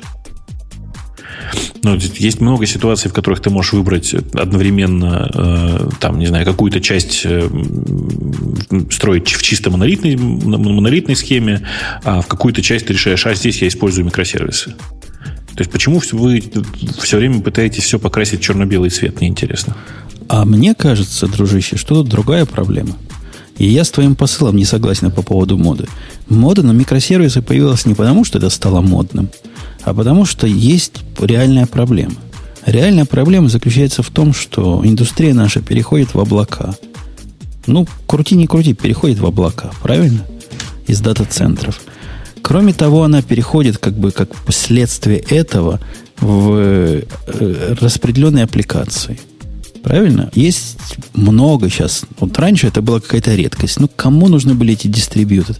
Сейчас это практически же общее место – при этом эти самые дистрибьютор программы продолжали писать до появления моды на микросервисы таким образом, как их писали монолитно. Вот как он мечтает писать, так писали распределенные программы. Получалось так себе. Ну, прямо скажем, ну так себе получается, когда ты когда у тебя есть разрыв между методологией написания кода и методологией деплоймента кода. Так что это объективная ну, реальность, мне кажется. Это не, не дань моде. Просто есть проблемы, и вот пытается индустрия как-то адресовать. Ну, это, еще раз, это правда в случае, если ты не фанатик. Но, повторюсь еще раз, есть много людей, которые микросервисы используют как эм, эм, просто что-то модное. Понимаешь? Не очень. Ну вот Микола пишет, он говорит о том, по, его мнению, что если вы не можете монолит нормально сделать, то микросервис у вас тоже не получится. Это вообще как длинное и теплое. Это не про то. Что значит не получится монолит? Да, у меня, у меня реально в моей задаче не получится сделать монолит. Хоть я на уши стану, я не могу монолитно сделать это. Это будет слишком дорого, это будет масштабируемо в лучшем случае вверх, до какого-то очень узкого предела. Да, я не могу. Ну, не могу я, но и что? А микросервисы могу потому что они ложатся на задачу, которая должна быть размазана на сотнях параллельно выполняющихся нодах. Ну, все правильно. Ну, все как бы совершенно логично. Э, ты говоришь то же самое, ни с кем не споря. Есть монолитные сервисы, есть, э, что есть сервисы, которые построены по архитектуре микросервисов. То есть все же прекрасно. Нет, не прекрасно. Я не понимаю, в каких вот в реальности, в современности – Яндекс ваш, он же не монолиты, правильно? Они, их можно не называть микросервисами, но просто сервисы хотя бы есть у вас? Ну, иначе как, как бы еще? Что, одно ядро, которое, которое всем занимается? Но смотри, у нас есть разные сервисы, повторюсь. Есть э, там куски, которые написаны в стиле э, практически полностью монолитном. По счастью, это сервисы, которые написаны давно. Потому что, конечно же, большие сервисы в современных условиях – это сервисы почти всегда написанные по архитектуре микросервисов. Почти всегда, еще раз уточнюсь, потому что бывают разные ситуации. Ты просто, когда говоришь про микросервисы, ты просто не забываешь, что бывают очень простые продукты, у которых главная задача выполнить одну какую-то функцию, да еще и раз в час. В этой ситуации микросервисы нафиг никуда не уперлись. Ну, не скажи, не скажи. Если эта задача простая, но массивная – Добро пожаловать в микросервисы. Простая, но массивная. Ну, если она требует, а зачем? требует, требует какого-то scalability, если оно по-разному требует, ну, например, один кусок тяжелую работу делает, другой кусок делает работу поменьше. Какого, какого тебе надо их объединять в одно целое? Даже они могут быть несколько в разных предметных областях. Чтобы что? Чтобы какую цель? общая, общая кодовая база, чтобы была, для какой цели ты будешь это объединять? Если оно по сути должно быть распределенным. Да, по сути, да, но в большинстве случаев э, ты берешь и программируешь э, просто какой-то кусок. И этот кусок нужно, чтобы работал. Тебе нет смысла делить его на другие мелкие части, если ты знаешь, что этот сервис, который никогда не выполняется параллельно, у этого сервиса один пользователь, он зашел, нажал на кнопку, час потерпел, получил результат. Вот и все. Ну, возможно, есть такие случаи. Я спорить не буду. Я как-то с ними не, не сталкиваюсь в последние годы. Ну, что бывает Кто-то в чате пишет, что э, ну, что-то пишет про Яндекс, нужно и пишет про поиск, например. Можно воспринимать поиск как монолитный сервис. На самом деле это не так.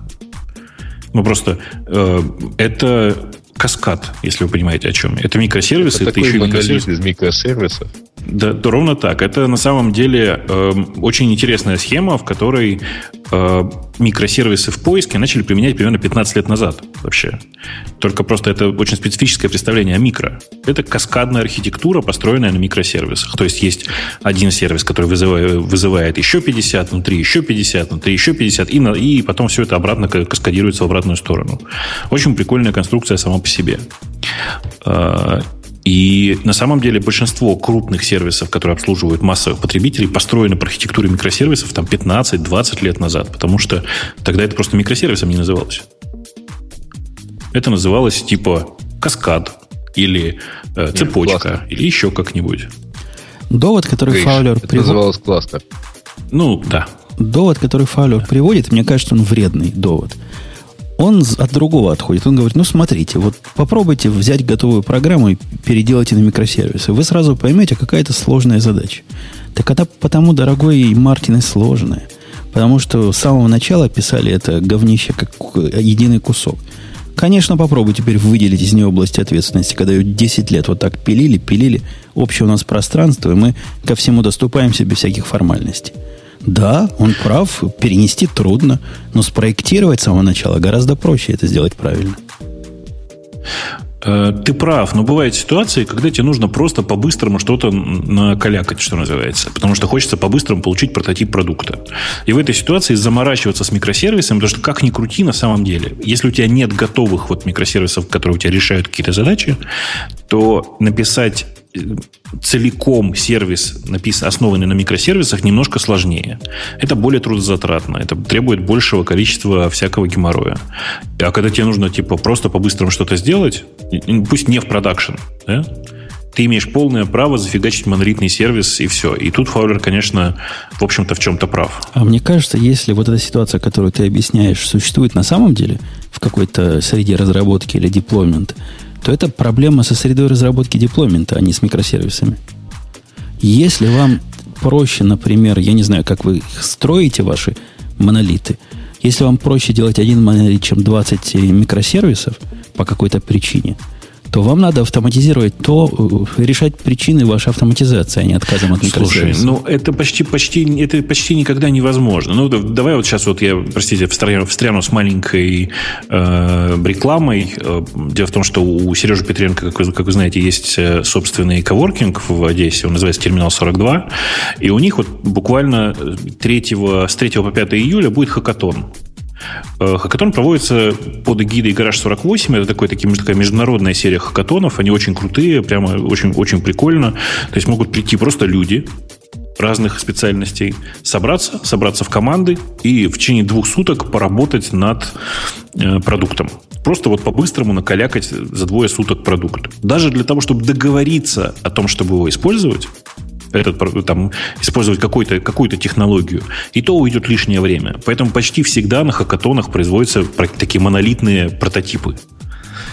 Тут просто, ну, это система участия. Это, пока я далеко не ушел от э, истории с хакатоном, эм, еще раз, это в Одессе, в терминал 42, с 3 по 5 июля.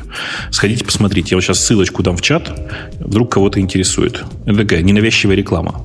Я а, про хакатоны хотела прям да. Если вы никогда не пробовали, и если вы начинающий, я вам очень советую попробовать, потому что э, ну, даже тупо вы это можете потом себе в резюме написать, если это для вас важно. Но вообще это интересный опыт, и прикольно за два дня что-то такое сварганить, что прям не, по-настоящему работает. Двое суток, на самом деле. Двое ну, суток, я, да, двое суток. Да, двое суток. За выходные. В пятницу вечером я, я... ребята заходят, сбиваются в команды, и... я понимаю, что ты совсем не спишь, это ужасно. Но, мне кажется, это даже больше на один день. Не, не, не, почему? Подожди, подожди, подожди. У нас и будет отдельная комната, там будут там подушечки, э, мешочки, и там можно будет подоймать.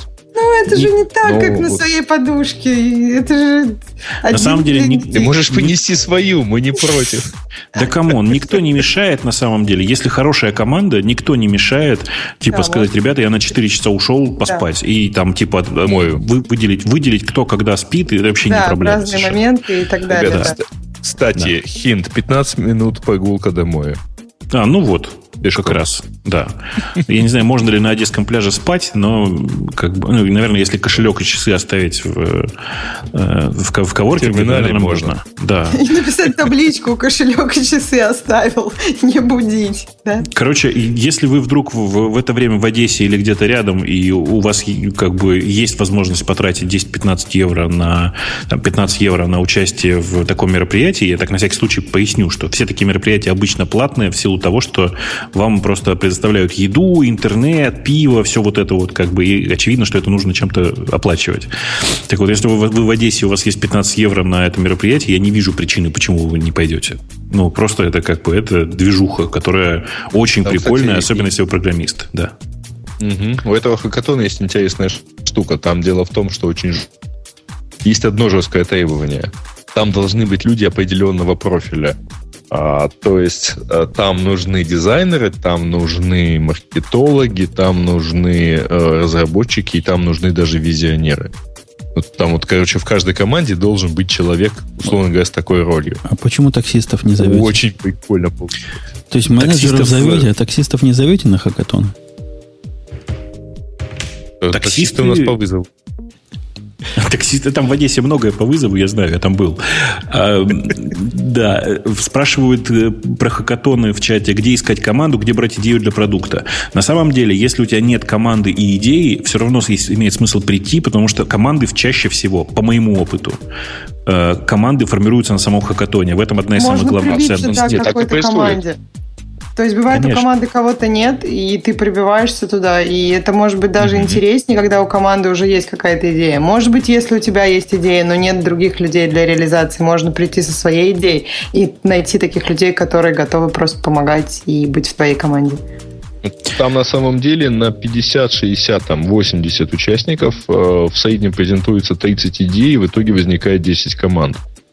Ну, как-то Как- так, какие-то да. команды не находят, э, какие-то идеи не находят команд, а какие-то команды поглощают чужие идеи. Это нормально. Не, это, это правда очень крутая движуха, она такая очень развлекательного характера, конечно, она, я не могу воспринимать хакатоны серьезно, но э, это, как бы это сказать, это такая программистская слэш-продуктовая тусовка. Эм, Ну, то есть, знаете, Я это, тебе короче, повторю предложение поехать в качестве ментора, кстати говоря. Потому Я- что там есть... Да, я Мгм. попытаюсь, я попытаюсь. Я прям, я, если честно, не готов сейчас отвечать, потому что у меня нет под рукой моей ассистентки, которая точно знает э, про мое расписание. Но вообще это подходящее время. Я, правда, боюсь, что сейчас не самая хорошая идея ехать в Одессу на машине, но самолетом, наверное, можно. Окей. Окей. Не забудь Грей занести. А он Бобук, занес. Я когда уже к тебе можно себе. встречу на, на июль? Можно записаться к тебе? Я все хочу тебя лично увидеть, мне кажется. Можно. А ты будешь в июле в Москве? Да. Ну, конечно, можно. Ты что, давай. Ты же без мужа приедешь? Ксюша, прекрасная идея. Поезжай в Одессу. Тогда у Ну, я- Гриши будет еще один повод. Я ближе к концу июля буду в Москве, так что я... Это не важно, поезжай ближе к концу. Какая? Но все равно да? Понятно, хорошо. И- Мне кажется, очень Ну красиво. да. А, а радиоконь у нас где был? В Одессе или в Киеве? Нет, он в Киеве был. А почему в, какой Но, черт кстати, нас если вдруг хотите, давайте в Одессу. Все, все Это там вообще не встретимся. вопрос. Все встретимся. Нет, так это вообще не вопрос. А, Там у нас прикольная инфраструктура. Мы вот в понедельник... Блин. Не узнаем. Не, не узнаем, что в понедельник. И Сереж, попробуй еще раз перезагрузить смотреть. Попробуй перезагрузить все-таки скайп еще раз. Мне кажется, что должно как-то помочь. Возвращаясь к Фаулеру и к Миколе, который говорит, что если есть хоть какая-то архитектура, так она и в микросервисы прекрасно уляжется. Мне кажется, это такое заблуждение суровое, за которое надо бить по рукам. Архитектура архитектуре рознь. И то, что хорошо для монолита, ну, как правило, плохо для микросервиса, будь там самая замечательная архитектура. Ну, я даже не знаю, как люди вот такое, такие слова в рот берут. Ты понимаешь, Бабук, или нет? Нет. Ну, при чем здесь архитектура и готовность к, к микросервисированию? Да ни при чем. Ну, это какие-то перпендикулярные линии, которые пересекутся, конечно, но дальше пойдут в разные бока. В общем, ерунду несете. Mm-hmm. Я, я к чему с этими микросервисами-то завелся? У меня ведь проект новый, который я решил попробовать делать, но ну, он просто просится. Он сам по себе дистрибьютед, дико дистрибьютед. И я решил попробовать, раз он по, по сути такой весь распределенный, давай я его попробую сделать в виде распределенных мелких кусков. И ты знаешь, прямо это настолько иначе все. Некоторые моменты меня бесят чудовищно. Но вот то, о чем бы я при разработке общей кодовой базы и не задумывался бы, если бы я вел как один проект, который действительно разные сервисы порождает, то есть бежать буду как микросервисы, но я пытаюсь и писать это как микросервис, выделять области ответственности, оно видно, что пока прямо с этим не очень хорошо. Но, например, то, где я мог бы безопасно передать данные из одного как бы микросервиса в другой, потому что они ведь общий код видят, они знают, чего ожидать. Здесь это 33 прыжка надо сделать. Ты понимаешь, да, о чем я? Ну да. Ну, грубо говоря, надо в общем виде какой-то ему набор там key value передать, а уж он разберется, чего ему оттуда брать. Потому что какой был оригинальный тип, он знать не знает. Это не его область видимости. То есть каждый чего-то какой-то такой немножко убогенький с этой точки зрения получается, с одной стороны, с точки зрения безопасности – но в этом что-то есть. То есть они могут, например, реализовать разные view на одни и те же да- структуры данных. Чего в монолите было совсем непросто реализовать. Как-то не нативно. Вторая проблема, с которой я прямо сталкиваюсь и пока не знаю, как решать, оно, в общем, провоцирует на повторение кода. Микросервисы просто провоцируют на повторение кода, а при том, что они с точки зрения рефакторинга прямо не самая дружественная хрень. Это пугает. Ты знаешь, э, ты знаешь, на самом деле микросервис микросервису тоже рознь. Дело в том, что у тебя просто микросервисы неправильно устроены. Вот если ты помнишь времена, когда еще модно была корба, когда каждая функция представляла из себя микросервис, по сути, вот тогда было вполне ок. Ну, правда, реально было вполне себе адекватно. Больше того, рефакторинг выглядел очень прикольно. Ты берешь э, какую-нибудь функцию, которая тебя раздражает, в смысле, прям вот в коде в большого какого-то корба серванта, выделяешь ее, вырезаешь ее в отдельный э, корба сервант и рефакторишь уже, ну, по сути, рефакторинг превращается в экстрактинг функции в отдельный сервант. Тогда действительно, даже, не знаю, это, наверное, не микросервис, это наносервисы, мне кажется. Да нет, я, я, я не о той дубликации кода говорю. Функциональный код не дуплицируется.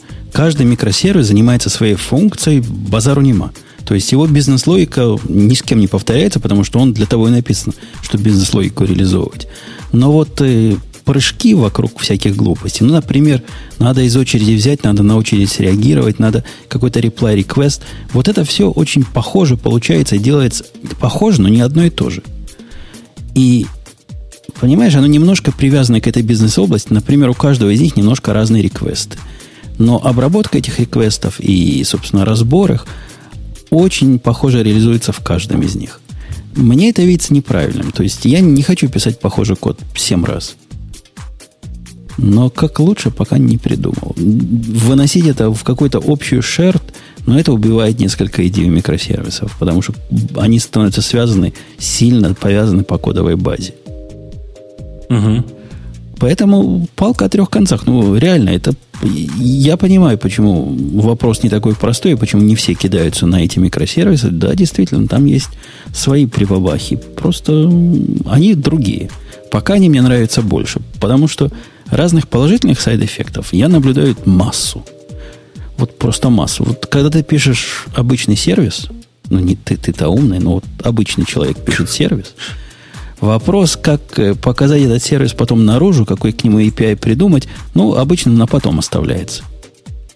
Поскольку, ну, кому главное, чтобы посчитало все, а там потом как-нибудь придумаем, как все это, как все это с внешним миром коммуницирует. Здесь этот вопрос первый. И ты чуть ли не от API танцуешь. И это очень положительно. То есть они сразу выпочковываются, эти сервисы, с удачным, ну или во всяком случае продуманным API.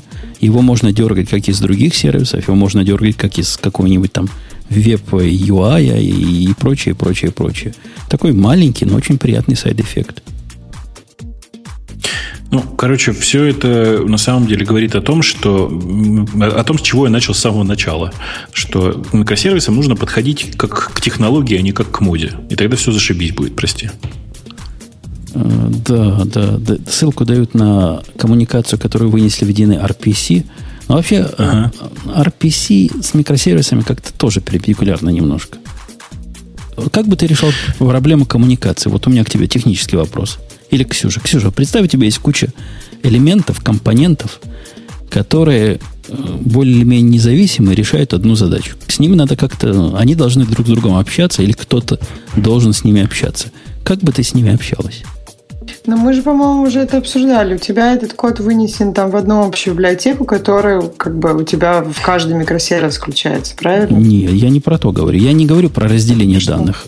Бог с ними. Угу. Как-то мы про данные уже решили, что мы их разделяем или не разделяем, или какой-то угу.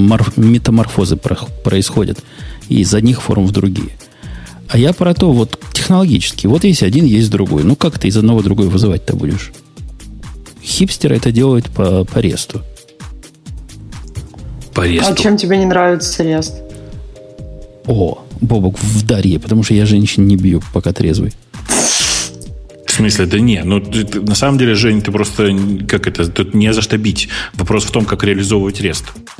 Потому что REST сам по себе, он же ничего не... Ну, это, же да, не это протокол. просто протокол, да. То, то есть, Нет, это, ну, это соглашение некоторое, это даже не протокол. Просто что, ну, что по этому REST это идея например, некоторая вообще. Что по этому REST ходить будет, скажи? Я хотел, что Ксюша, тебя побить не потому, что ты... Я тоже так начал. Вот, вот у меня была идея, давай все сделаем унифицированно. Все сервисы будут друг с другом по REST у общаться. В результате запрос можно сделать либо синхронно, либо асинхронно. Если синхронно, ну, он ждет, пока результат, какой-то response придет, все понятно, да? Если асинхронно, приходит какой-то ему, как это называется, promise, и потом ты по нему можешь подергать и посмотреть, в каком состоянии сейчас процесс, если надо. Ну, в общем, понятно все. Ну да. Эта идея ну. оказалась совершенно miserable. Почему? Она плохая. Потому что организовать таким образом инфраструктуру, чтобы делать fail-over быстро, надежно, качественно, э, рекавери делать качественно поверх всего этого, это прямо целое дело, которое совершенно не, ну, неадекватно сложно. По сравнению с тем, если бы ты, например, этот реквест засунула в очередь. Ну вот я тоже подумал, да. То есть ты же раньше использовал очереди больше, чем реста. И разница, если вопрос, какая разница, чем коммуницировать, огромная разница – Разница просто небо и земля. Если это класть в очередь и, ну как в очереди, кто-то его вытащил из очереди, кто там воркер какой-то взял, поделал, поделал, не смог, обратно положил, правильно? Так оно будет в очереди. А теперь представьте себе, как обратно положил, будет выглядеть ваша замечательный рест коммуникации. Ну, это значит... Ну, просто дернул какой-то... Это, ну, это, дернул еще один запрос положить обратно. Ну да, это Это очень... значит, какой-то есть бого, богообразный объект. Тот, тот самый скеджулер, который все это скеджулит, он должен уметь и вот эти штуки делать, и пересобмитить, и знать куда. А уж объедини... понимание того, кто упал, кто не упал, тоже еще та проблема. То есть она должна быть практически с нулевым лейтенси, такой load balancer с нулевым latency должен быть между вами что само по себе задача нетривиальная. А мне кажется, он не должен... Э, зачем он должен знать, кто упал, кто не упал-то? Ну, ты когда делаешь, например, свой замечательный REST call, да? Угу. Ты в кого-то ударяешь. Этот кто-то не конкретный твой сервис, а, видимо, какой-то balancer, правильно? Угу. Который перебросит его на, на живого нода. Угу. Это, это уже проблема, потому что, например, на Маке я что не делал, я не смог сделать DNS э, без кеширования. Ну, научить так мой сервис, чтобы он на Маке вообще не кешировал DNS response. Понимаешь? Ну да. И он, он как-то не понимал. Если DNS-based какой-то тебе надо round robin делать, ну, например, консул я хотел между ними воткнуть, который как бы это должен уметь делать. На практике прям плохо получается. Ненадежно. На Linux работает, на Mac прям плохо. Разные интересные проблемы, понимаешь, возникают. Короче, как-то мы опять в тему микросервисов углубились, при этом обрати внимание, Нет, ни ну разу видишь, не сказали тут не слово обязательно. Мне кажется, что тут как бы не про микросервисы, потому что ты можешь их использовать. Это именно про связь между микросервисами. То есть э, это как бы день, ну, она, мне кажется, не, не, не говорит о том, что микросервисы плохие. Понятно, что между ними нужна какая-то связь. Но вот даже проблема связи, по-моему, консенсуса общего нет, как, как их использовать. Модно считается, что их надо дергать синхронно или синхронно по, по ресту. Это общий, общее место. Я не Может быть, понимаю, это как, как они раз это, для- как они делают это удачно и удобно. Знаешь, вот я почему думаю, вот э, сейчас много хипстерских технологий, которые вроде как модны, и все это используют. Но вот с такими хипстерскими технологиями на практике очень легко как-то упереться в их лимиты или в их проблемы, которые на маленьких примерчиках на гитхабе, да, они не встречаются, а на реальных проектах они встречаются. Мы там, например, уперлись в Reactive Coca. Если для кого-то это что-то говорит, в общем, очень много проблем может быть, когда ты используешь какую-то хипстерскую технологию, которая еще не проверена большими проектами. И тут может быть похоже. То есть у тебя оно не, не особенно, видимо, работает. Я так понимаю, с рестами. М, Сильно сложнее получается. Ну. Так, а может быть, есть какие-то уже либы, которые, э, ну, то есть... Ты понимаешь, все если эти бы... целые в- обработки. Вот мой коллега, когда посмотрел на то, что я ворочу, он говорит, да что ж ты творишь? У нас же есть замечательный RPC поверх RMQ. М. И это тоже вредная идея. И я его даже убедил, что это вредная идея. Бобок, догадайся, почему вредная идея RPC поверх RMQ делать? В смысле? Ну, у тебя огромные накладные расходы. Это раз. То есть тебе хочется их как-то, ну, придется какие-то бэтчи делать. Они уже не очень микро будут. Какие групповые мик- микрозапросы. Вторая проблема, они же синхронные по определению. То есть ты можешь фейк сделать, вызвать, а потом где-то там ждать ответа. Как бы асинхронно получится. Но по сути они синхронны. А самое главное, они платформозависимые. Попробуй сделать RPC через RMQ, например, с Spring, а потом вот это понять в питоне. Это, это, это, это проще переписать весь этот стек. Не-не, ну в смысле, подожди, RPC, построенный поверх, поверх Rabbit, это, конечно, само по себе плохая идея, потому что огромные накладные расходы, очень специфический синтаксис у работы с Rabbit и вообще, ну, как, не то, что специфический, он просто, эм, как это, индустриально стандартный, поэтому очень некрасивый. Нет, так с этим тебе, А. на практике тебе с этим не надо возиться. То есть э, в современном мире руками это никто не пишет. Оно как Не-не, в выглядит как будто мире бы Java, RPC. да, не пишут. Как будто бы Да, RPC, но просто к нему подконнектиться, там даже формат сериализации свой вкрутить, это еще та задача. Ну, короче, я, я не понимаю. Я так, я, как все всегда, когда у меня возникает такая необходимость, фигачу поверх, э, страшно сказать, Redis какую-нибудь очень простую очередь сообщений и там протобафом или BGSON пересылаю туда-сюда сообщения. Вот и все. Ну, я, собственно, делаю это поверх RMQ, потому что я его люблю и знаю. А сообщение действительно сериализую в JSON, чтобы кто, любой, кто умеет JSON прочитать, смог понять этот реквест. Слушай, а почему, вот, кстати, это интересный вопрос, боковой немножко, а почему в JSON, а не в протобаф? Ну, потому что один из потенциальных консюмеров или продюсеров всего этого хозяйства у меня может быть JavaScript. Ну, JavaScript нормально работает JavaScript с протобафом. Конечно, но после... Ты, ты, ты видел нашего китайца, во-первых. А во-вторых, э, они же любят там в браузере смотреть на вот данные, которые туда-сюда ходят. Сразу вся эта визуальность теряется, а выигрыша-то особого нет. Ты, ты видел сравнение компрессированного э, протобафа, компрессированного JSON с протобафом? Там практически нет Ну, никакой разницы. Нет, нет, на клиенте нет, в смысле, на браузере нет, в сервере есть разница. Ну, в сервере есть разница, но для меня это такой мелкий накладной расход по сравнению там, с миллиардами данных, которые мне надо перелопачивать, что такими вещами я не заморачиваюсь. Экономить на запросах и форматах ответов для меня вот совсем минорно. Да дело не в экономии, дело в том, что везде, где у тебя эм, используется какая-то сериализация, использовать одну сериализацию. Вот. Просто я уверен, что у тебя местами протобаф, а местами JSON. Нет, нет. И именно потому, что я конкретно замучился протобаф перегонять в э, бей- Бейсон для Монги, потом обратно в протобаф. И разные, знаешь, экзотические проблемы. Сейчас они пытаются их решить. Там таймстемпы добавили, можно даты в нормальном виде переделать без, без танцев с бубнами. Но было прям довольно сложно. Настолько сложно, что вместо того, чтобы хранить даты в формате даты монговской, я, собственно, сдался и хранил их в виде э, ну, миллисекунд с 70-го года. Ну, понятно, да. Э, там в чате спрашивают, зачем нам вообще протобаф в 2015 году э, при наличии трифта. Ну, у меня в первую очередь по легаси причинам, а так я везде, где мог, новые, в новых сервисах на трифт перешел. Ты смотрел на трифт? Да. Смотрел, я смотрел в то время, как раз когда выбирал себе технологию сериализации. Но у меня была такая особая немножко задача. Мне важно было степень эффективности и степень переносимости. Я уж не помню, почему именно протобаф тогда выбрал. Ну, именно его и выбрал. С тех пор вот с ним дружил до последнего времени. Но мне кажется, тебе еще раз нужно посмотреть на, на Thrift, потому что если у тебя есть новые сервисы, которые ты делаешь, то нет причины использовать protobuf вместо, вместо Трифта. Прям совсем нет. Да я не вижу... Вот серьезно, я, я большой поклонник протобафа, его дискрипт или трифта, там, дис, дискриптор, описание, месседжи, все прекрасно. Но насколько проще нашему фронтендчику, когда к нему входит туда-сюда его любимый JSON, я просто передать не могу.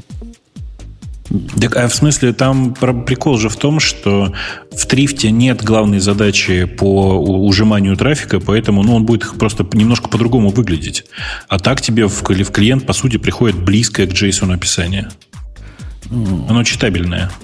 Ну, я гляну на это дело. А у нас, кстати, не просто так. Не зря мы протобаф упомянули. Третий протобаф на носу. Ну, да, и Thrift это... Как третий protobuf довольно близок к трифту, на самом деле. Э, есть докладчик по новым фичам третьего протобафа, и почему он третий?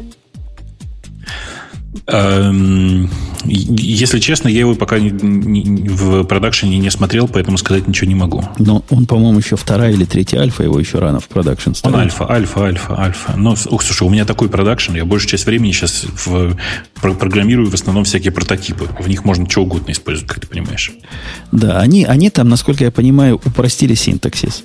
Например, по-моему, теперь optional писать не надо, потому что они то ли все optional, по-моему, так – э, убрали разные глупости, убрали extensions, заменили их any объектом, добавили maps, то есть теперь у них там карты, карты эти, как мапы это по, по-русски? Словари. Словари. Словари. Словари появились. Да. У них появилась нативная сериализация и, по-моему, десериализация. Как-то про это непонятно из, из описания в JSON. То есть оно умеет JSON отдавать. Вот могучую библиотеку, которая из протобафа 2 делала JSON и из JSON делала протобаф, а понимаешь почему, да, чтобы с Mongo общаться? Ну, конечно. В общем конечно. виде. Теперь вроде бы не надо. Хотя надо щупать и смотреть. Может быть, да, их реализация хуже, чем твоя могучая библиотека. Вот э, подсказывают, что не умеют брать из JSON. Только, только умеют в JSON отдавать. Но это безобразие. Надо уметь и брать из JSON. А иначе придется половину моей могучей библиотеки оставить. Э, Что странно.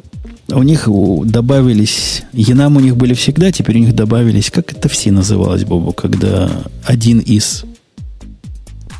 Э, ну, как Union? Union, да. Теперь Union. Вот One Off у них да. есть. Ну, в общем, развиваются с одной стороны, с другой стороны упрощаются. Процесс идет. А, Слушай, обратной ну, совместимости... упрощение это одинаковый процесс. Обратной ну? совместимости, по-моему, нет, поэтому они его третьим назвали. Но у меня, собственно, обратная совместимость сломалась с моими замечательными библиотеками при выходе их 2.6. Они там так все сурово в генерируемом коде поменяли, что мои хитрые способы обхода и преобразования типов перестали работать. Ну, вот еще раз тебе хочу порекомендовать посмотреть на Трифт, э, потому что, правда, для меня сейчас нет особой причины э, работать с протобафом по крайней мере, со вторым протобафом вообще смысла нет. Бобук, а чем он лучше? То есть, вот мы тоже знаем.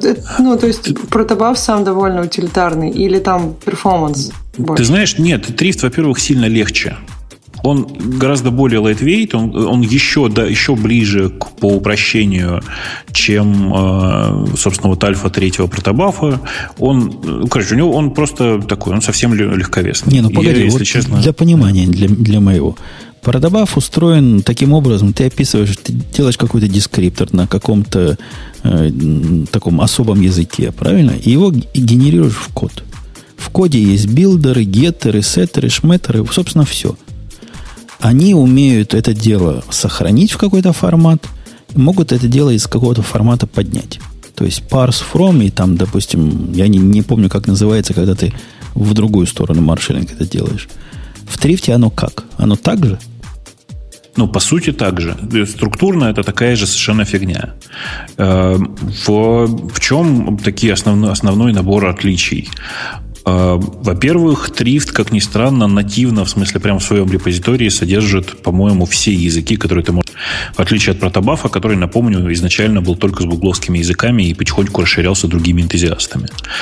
А, во-вторых, эм, это, правда, гораздо более легковесная и простая штука, при этом с некоторыми закидонами, ну, например, эм, давай скажем, ну, например, в Трифте есть эксепшены, описание эксепшенов. Я не знаю, зачем, то есть я догадываюсь, что многим нужно, но я ни разу не пользовался. Но типа, тем не менее, многие этим э, хвастаются. В Трифте мапы были с самого начала. Э, короче, Трифт гораздо ближе к реальному программированию по сравнению с протобафом. Протобаф все-таки делался под нужды одной единственной компании, а потом уже расширялся для всех остальных. И, ну, понятно, почему нет в протобафе эксепшенов, описании эксепшенов. Потому что в Гугле, напомню, протобафы, если в протобафе говорю, в Гугле просто не используются эксепшены. Эм, там можно долго обсуждать на то, насколько это разумно, но тем не менее, вот факт есть факт. У них гоуский подход в этом, в протобафе с этой точки зрения. У них на каждое поле генерируется has и get. То есть от, откуда там возьмутся эксепшены? А get умеет дефолт возвращать. На что выбрасывает mm. exception? Но еще раз, этот подход сам по себе, он обоснован стайл-гайдом одной конкретной компании. Это нормально, я как бы ничего против не имею. У меня просто к тому, что Thrift гораздо более широкий в этом смысле. И Thrift изначально был э, сделан для разных программистов. У меня, у меня Это как ни меня странно, очень цепляло всегда. Основная проблема с протобафом, я подозреваю, с Трифтом будет... Ты говоришь, что он ближе к, к Земле. Вот продобав ну, да. довольно далеко от Земли. Это такая вселенная, в которую тебе надо вбивать себя клиниями. Ну, пример мой с, с датой временем, он, по-моему, очень показательный по поводу вбивания. Мне бы хотелось такой же, как протобаф, который просто позволял бы мне добавить свои, например, аннотации. Вот все, мне больше ничего не надо. Я бы был счастлив с протобафом, если бы он просто умел оставлять аннотации. Был бы синтаксис аннотации внутри в их, э, их языка, и они просто бы на генерируемые, например, геттеры или сеттеры, или как мы там договоримся, вписывались. Без всякой логики. А уж я дальше разберусь в своем коде, чего они значат. Ну, тогда тебе просто прямо сейчас нужно идти и смотреть, потому что, если я правильно помню, уже полтора года, как в Трифте под, под, э, используется, как-то используется синтаксис, по сути, джавовских аннотаций. Сходи, посмотри. Схожу, схожу. Ну, а те, кто энтузиазисты протобафа, вы, вы поглядите. Ну, третья версия, ну, нормальная такая версия. Обещает быть таким же хорошим протобафом, как он был. А у них еще добавили такие базовые типы. То есть теперь можно при помощи включения их как бы базовых прото, вот как Any сделан, ты делаешь импорт их Any прото, расширять, ну, предметную область. То есть теоретически таким образом можно какие-то какие типы, которые пока не поддерживаются, надеяться, что они потом будут поддерживаться. Такой способ угу. расширения. У нас в чате тут дали ссылку для Жени на библиотеку от Фейсбука с аннотациями как раз в этом Thrifty. Самое смешное, что она называется Swift, поэтому я пошла на нее посмотреть. А там Java и аннотации. Кошмар. Э, ну, там не совсем, ну да, там, короче, там идея ну, то есть, немножко, ну да, как бы, да. Да, когда я просто сейчас вижу Swift, для меня это означает немножко другое, но это забавно. Как бы, птица и птица. Да, Хорошее летит да, да. да. Короче, единственное, чем э, Трифт, на мой взгляд, проигрывает, это качеством документации, потому что у Портобафа документация с самого начала была довольно приличной. Но так как я в Трифте разобрался довольно давно, э, мне кажется, это не очень уже актуально. А документацию наверняка уже улучшили. Я давно не смотрел, если честно. Ну что, Эй. тема наших слушателей? Класс, класс, ура, давайте. А то я что-то как-то уже думаю, может в душ пойти. Ну, Они какие-то там Яндекс... гиковские. Ну, да, Яндекс Радио. Угу. Так что, а, сейчас, подождите, от, душ, открою. Давай. Я сейчас открою новости, потому что я что не понимаю, что там за вопрос про Яндекс Радио. А там ну, просто вопрос Бобук рассказывает. Вот, вот, вот. А, ну, слушайте, очень простая идея. У нас есть э, сервис Яндекс Музыка, который, в общем-то, на мобильных платный. Ну, потому что правообладатели требуют, по большому счету, денег за все такие сервисы. И денег, в общем-то, немалых. Э, и сделать его бесплатным практически невозможно. У нас была задача в голове в нашей, как сделать так, чтобы музыкой новой и хорошей и интересной могли э, пользоваться люди, которые не готовы прямо сейчас платить. По большому счету мы сделали сервис, который похож на большое количество других э, сервисов типа, я не знаю, давайте скажем, типа какой-нибудь Пандоры. Просто это сервис, который работает легально в России, э, в отличие от Пандоры и всякое такое. Мне кажется, что это довольно простая концепция. Вы выбираете там стилистику слэш-направление, а вам просто играет эту музыку. Если честно, я этим сервисом пользуюсь довольно давно, и он для меня заменил использование нормальной музыки. Единственное, чем он отличается от обычной музыки, это тем фактом, что вы не можете выбрать конкретного, конкретную композицию. Вы просто выбираете, хочу слушать э, рок-музыку, или хочу слушать музыку для э, релаксации. Или давайте прямым текстом. Хочу послушать порно-саундтреки. А, ну это, простите, это называется музыка для секса, если я правильно помню. Включаешь, и все. Единственная, единственная проблема, которая там есть, заключается в том, что там же все равно придет, приходится платить правообладателям. Поэтому там есть небольшое количество аудиорекламы, которая там есть. Даю подсказку. В некоторых категориях этой рекламы нет. Ну, по разным причинам. Чтобы не мешать рождаемости. Чтобы не снижать рекламе, рождаемость рекламы пластиковых окон. Ну, я как Например, обычно. Почему именно пластиковых окон? В разряде ну, обиженных это остался. Не шутка, кстати. Пошел да. я на ну, вашу Это очень музыку. такое бытовое, да. Мы с Ксюшей не можем вашу музыку слушать. Не то, что нам особо а Ксюша хотелось. в июле посмотрит. Ксюша в июле да? посмотрит. А мне, а мне так не а радио тоже не работает? Не, не работает. Конечно, нет. Конечно, нет. Так ну, другую рекламу ОЭП Дело не в рекламе. радио работало Дело, в России. Дело не в рекламе, ребят. Дело в том, что музыка, которая у нас есть, у mm. нее права Это только на территорию экс, э, там, mm. там, наших рынков, да. Там, mm. условно говоря, 5% можно слушать в, э, в Америке, но ради этих 5% нет смысла запускать сервис, да. совершенно верно. Но как на самом деле там у всех тех радиосервисов есть еще одно применение – Дело в том, что мало кто задумывается, у подавляющего большинства музыкальных сервисов э, та же картина, что с поиском. Есть э, как это, короткий клюв, то, что слушается много и постоянно, такое популярное. Есть длинный хвост, очень длинный хвост. Да. По-моему, Spotify публиковал статистику, что есть, ну, условно говоря, чуть ли не там не несколько там, миллионов треков, которых у них ни разу не слушали так где-то процентов 40, наверное, их в фанатеке ни разу не слушали никто. По-моему, у Яндекс Музыки тоже что-то такое. И вот проблема в том, чтобы дать людям послушать ту музыку, которую никто не слушает. Еще mm-hmm. вот рекомендательные сервисы, они в том числе пробуют решать и эту проблему. Ну, конечно, конечно. Вытащить просто не есть, есть популярная история про то, что есть некоторый там типа контент-бабл, э, из-за которого эм, якобы человек, который пользуется только рекомендациями для подбора себе контента, остается в каком-то своем внутреннем маленьком пузыре. На деле все исследования, которые мы проводили и другие ребята проводили, показало, что это просто пипец, и на самом деле у человека свой собственный content bubble значительно меньше, чем тот bubble, который для него рисует рекомендации. Меньше примерно на два порядка такие дела. То есть content bubble существует, просто это не такой bubble размером с, земной шар примерно. Короче, очень прикольно вообще вся тема рекомендаций, очень рекомендую посмотреть. Ты рекомендации рекомендуешь. Да, рекомендации рекомендую рекомендовать. Что а, там Microsoft решил поддержать SSH и контрибьютить в OpenSSH. Это же прекрасно. Это прекрасная тема, я считаю. Ну, непонятно, что тут обсуждать. Нет, это настолько прекрасно, что она у меня даже в темах основных была. Поскольку это Ну, типа, конечно. типа анекдота. То есть 2015 Да год. 2015 год, наконец-то можно будет к виндовому сервису без установки какого-нибудь вишела подключиться по... Я не знаю, что сейчас носят, но 10 лет назад я пользовал вишел. Помнишь такая штука? Коммерческий конечно. SSH-сервер был. Конечно. А вот теперь это будет прямо у них. Вот это такой big fucking deal просто.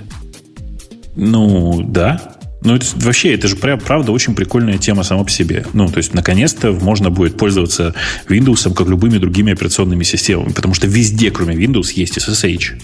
Ну вот, тут ключевое слово «наконец-то». Ну да. Нет, там интересно несколько других вопросов. Например, будет ли из коробки поддерживаться SCP и SFTP и всякие другие штуки. Но э, по большому счету, конечно же, то, то, что они решили поддержать OpenSSH, даже не SSH.com, понимаете, да, не коммерческую реализацию купить, а именно поддерживают OpenSSH. Это хорошая совершенно такая новость. Вообще Microsoft в последнее время радует. Я не знаю, как вас, меня прям вообще. С- Ребят, а скажите мне, пожалуйста, вот это означает, что я сейчас могу там поднять, ну, там, э, в терминале macOS нам- набрать там SSH чего-нибудь, Windows Server. чего-нибудь, и попасть в командную строку, условно говоря, Windows Server. Слушай, мы не знаем, что там на самом деле будет. Я другое имею в виду. Значит, а дальше что я смогу сделать на Windows сервере с командной строки, если Всё подавляющее большинство... Ну, PowerShell, Нет, нет. там у тебя какой-то есть. Поставь Sigwin себе, если хочешь, чтобы все Нет, привычно зачем? было. Слушайте, прекратите. Все современные винды прекрасно, э, прекрасно э, из, из консоли управляются. С точки зрения админа, конечно. Не как десктоп приложение, а именно все системные настройки, почти все доступно из шелла.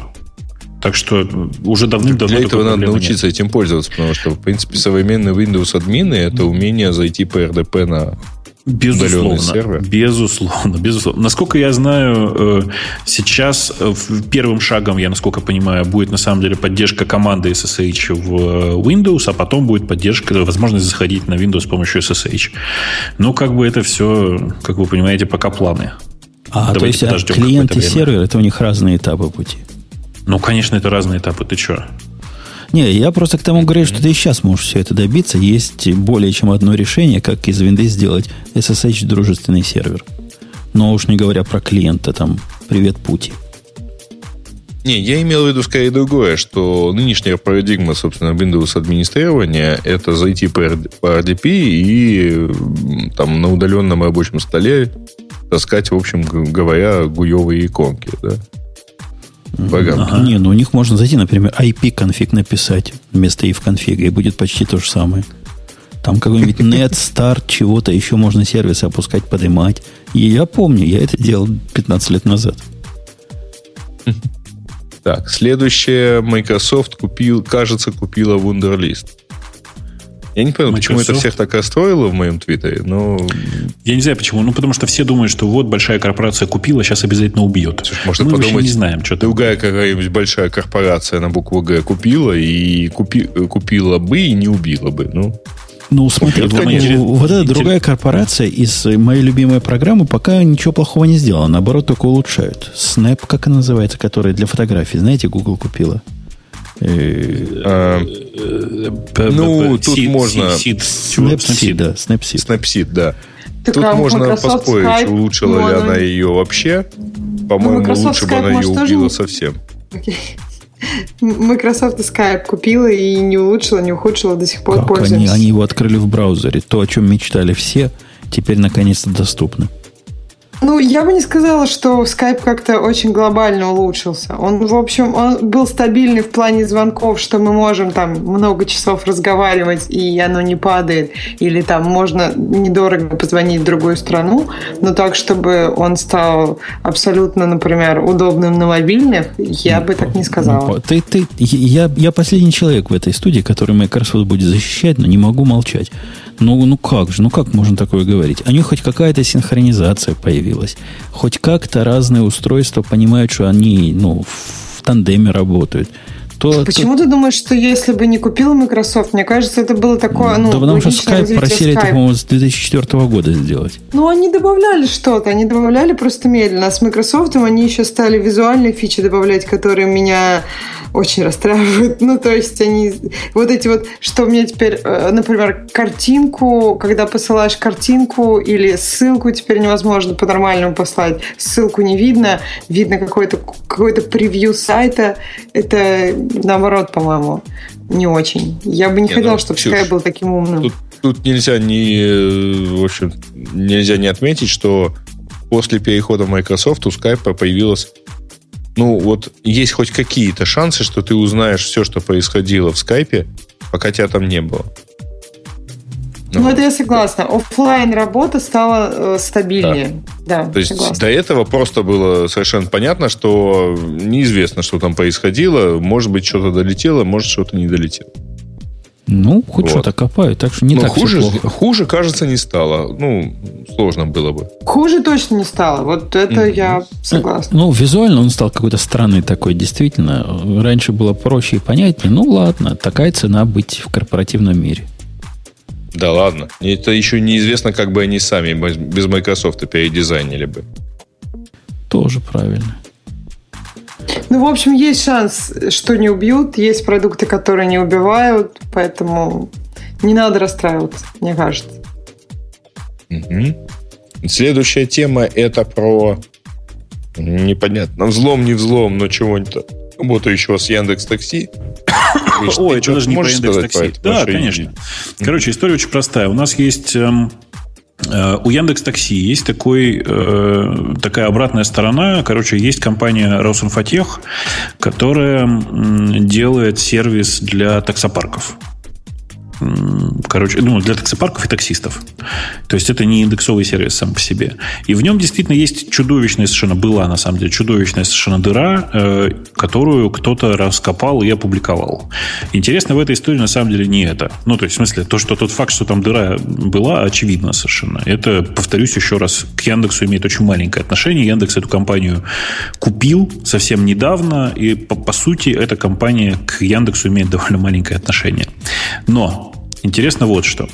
Смотрите, э, в 11.18 5 июня происходит публикация э, статьи о том, что сейчас э, процитирую, заголовок называется «Расследование одного взлома», в котором со всей очевидностью публикуется типа как получить информацию, ну, короче, довольно детальная статья про все это хозяйство. И Яндекс при этом, естественно, никто не уведомлял, очевидно, об этой проблеме.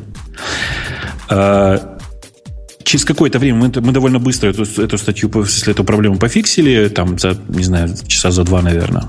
А, но интересно это не это. Интересно, что оказалось, что опубликована эта информация была во взломанном аккаунте. То есть кто-то пошел, нашел эм, старый аккаунт одного из сотрудников, если я правильно помню, компании Баду. Аккуратно его взломал, опубликовал там эту информацию.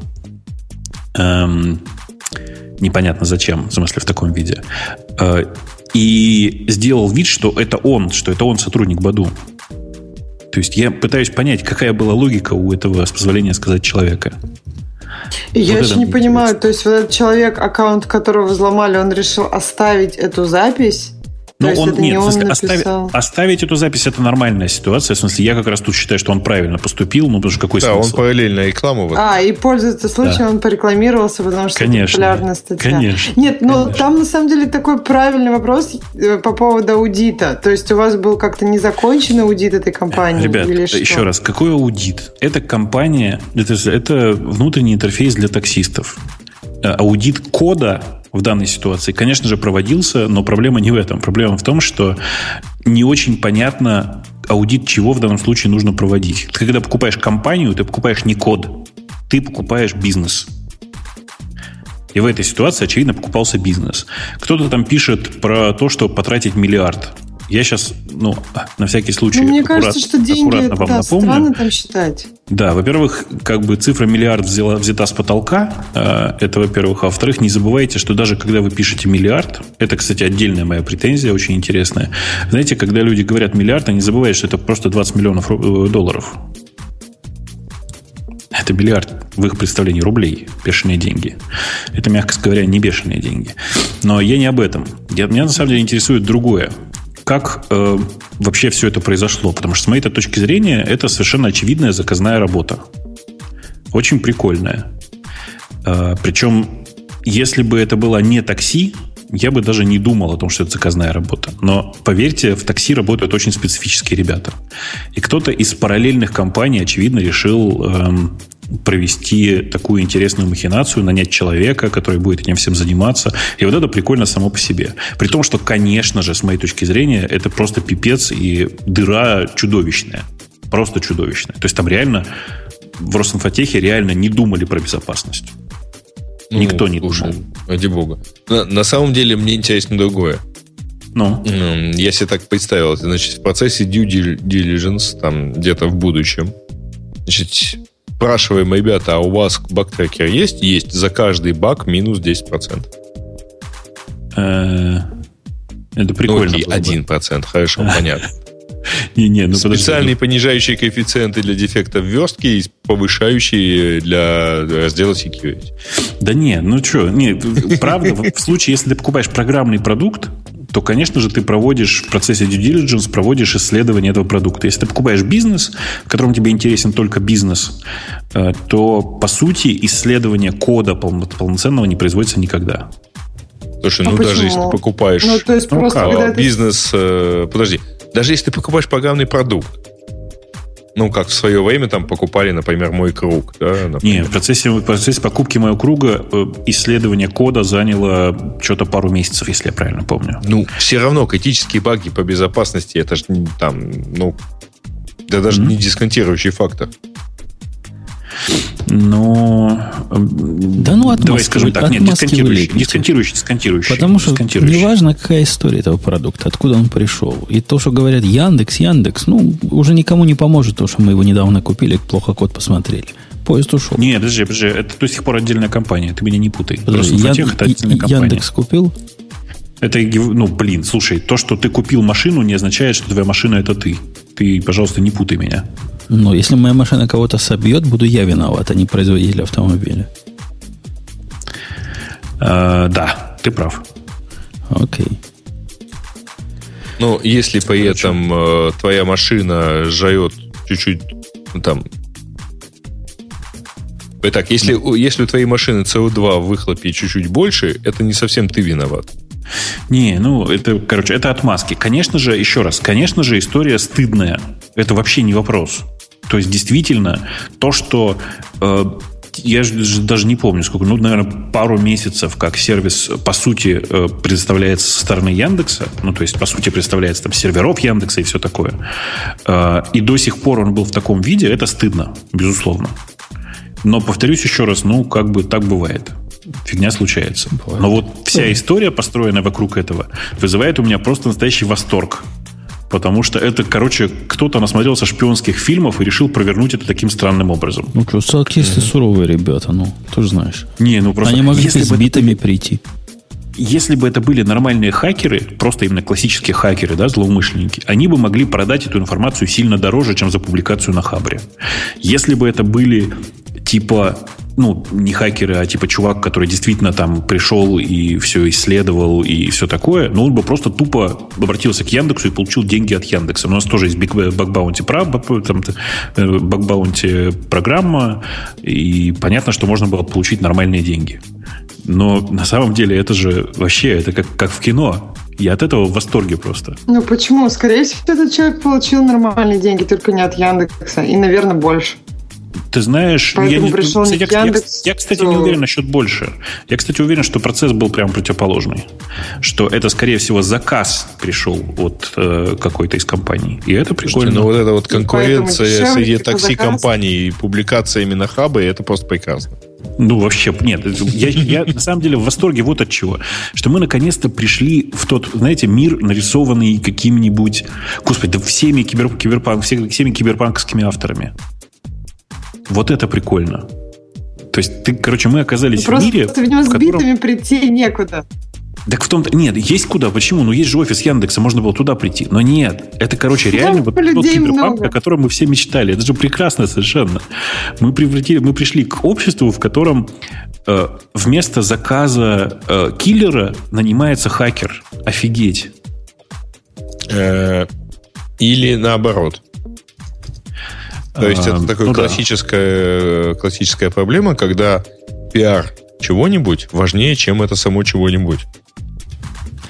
Ну да. Окей, следующий Слушайте, можно, можно, э, можно, Слушай, дальше, Гриш, не уходи далеко. На самом деле, следующий вопрос, это просто вопрос в воздух. Бобук, вернись, без тебя все плохо. Кажется, ты подожди, сегодня вернулся. Подожди, подожди, сейчас, секунду. Сейчас я, я очень коротко. Там в чате подняли интересный вопрос. Там кто-то пишет, что 20 миллионов долларов – это деньги, которые можно положить в банк и жить на проценты. Эм, э, ну, в смысле, и не работать никогда. Я, если честно, считал, и у меня не сложилось. Жень, вот ты как думаешь? Вот давай как тебя, как, э, как типичного американца спросим. Как ты думаешь, 20 миллионов можно положить в банк и больше никогда не думать о деньгах? Не в банк. Но можно положить. Так а если оно все рухнет? Не-не, я, я к тому, что 20 миллионами можно хорошо распорядиться, но если вы хотите супер надежно, ну, можно сделать, ну, я имею в виду при нашем уровне инфляции, при всем при этом, но эффективно под 5% годовых это будет просто, ну, надежно, понимаешь? 5% с 20 миллионов, посчитай, сколько будет.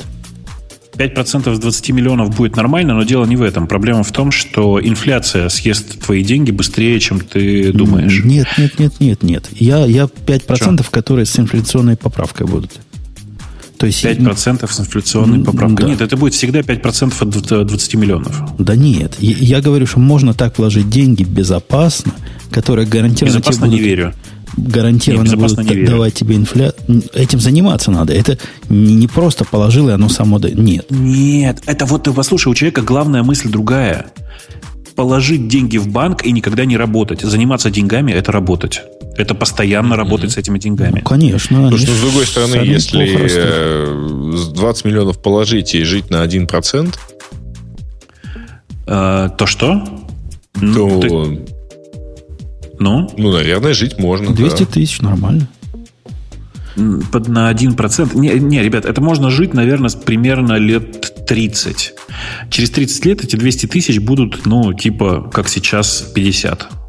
Да? Подожди, ты же можешь там меньше, чем на 200 тысяч жить. Остальное все, ну, туда же вкладывать. И Короче, вопрос в подборе суммы, повышать. которая бы таяла бы, э, ну, которая при таянии на процентах, э, естественно, меньшим, чем процент инфляции – ну, все-таки бы не ставила к концу жизни.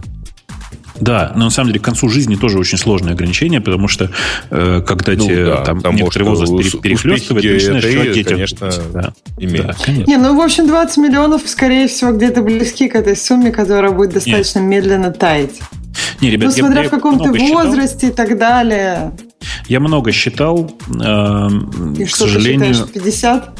ну, типа, текущая цифра, вот в прошлом году я считал, текущая цифра для того, чтобы гарантированно получать нормальный доход по меркам Калифорнии, нужно около 60 миллионов.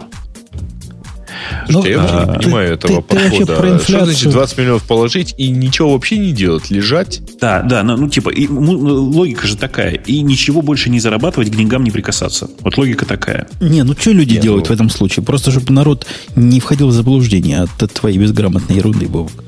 Народ покупает длинные гарантированные бонды для этого. Понимаешь? Да. Покупает бонд какой-то под какой-то стабильный, не очень высокий процент. С этими бондами ничего не сделается. Ты предполагаешь, что из-за того, что сейчас вот э, уровень инфляции минус 0,2%, 2015 год, ты предполагаешь, что инфляция, допустим, вырастет до, не знаю, 3%, и тогда твои деньги обесценятся, и твои приходящие Э, разница между твоими 4% или 5% и инфляцией уже начнет съедать твои деньги. Нет, не то, что съедать. Смотри, там э, ситуация немножко другая. Значит, вообще, разумеется, банковские депозиты и там любые другие депозиты, кроме там игры на каких-то довольно рискованных ценных бумагах, они, естественно, не, дают доход ниже инфляции. А, при этом э, не то, что у тебя в какой-то момент денег перестанет приходить вообще. У тебя денег э, будет, условно говоря, там, в, в условиях там, продуктовой корзины и так далее. Ну, короче, при равноценном потреблении у тебя объем уровень, уровень жизни, который ты сможешь себе обеспечить на ровно те же деньги, которые продолжаешь получать, будет несколько ниже. Ну, то есть, я, там, не, я не знаю, откуда в конце 30 -го года у тебя не хватит денег на один полет бизнес-класса. Цифры инфляции, я не знаю. На основе чего вы это считаете, но как-то это противоречит вообще финансовой модели современного мира, то, что вы говорите. Так правильно, финансовая модель современного мира – это же бред. Если ты просто финансовая модель нынешняя работает на расстояниях 5-7 лет. Посмотри последние 50, и ты увидишь, что такое инфляция.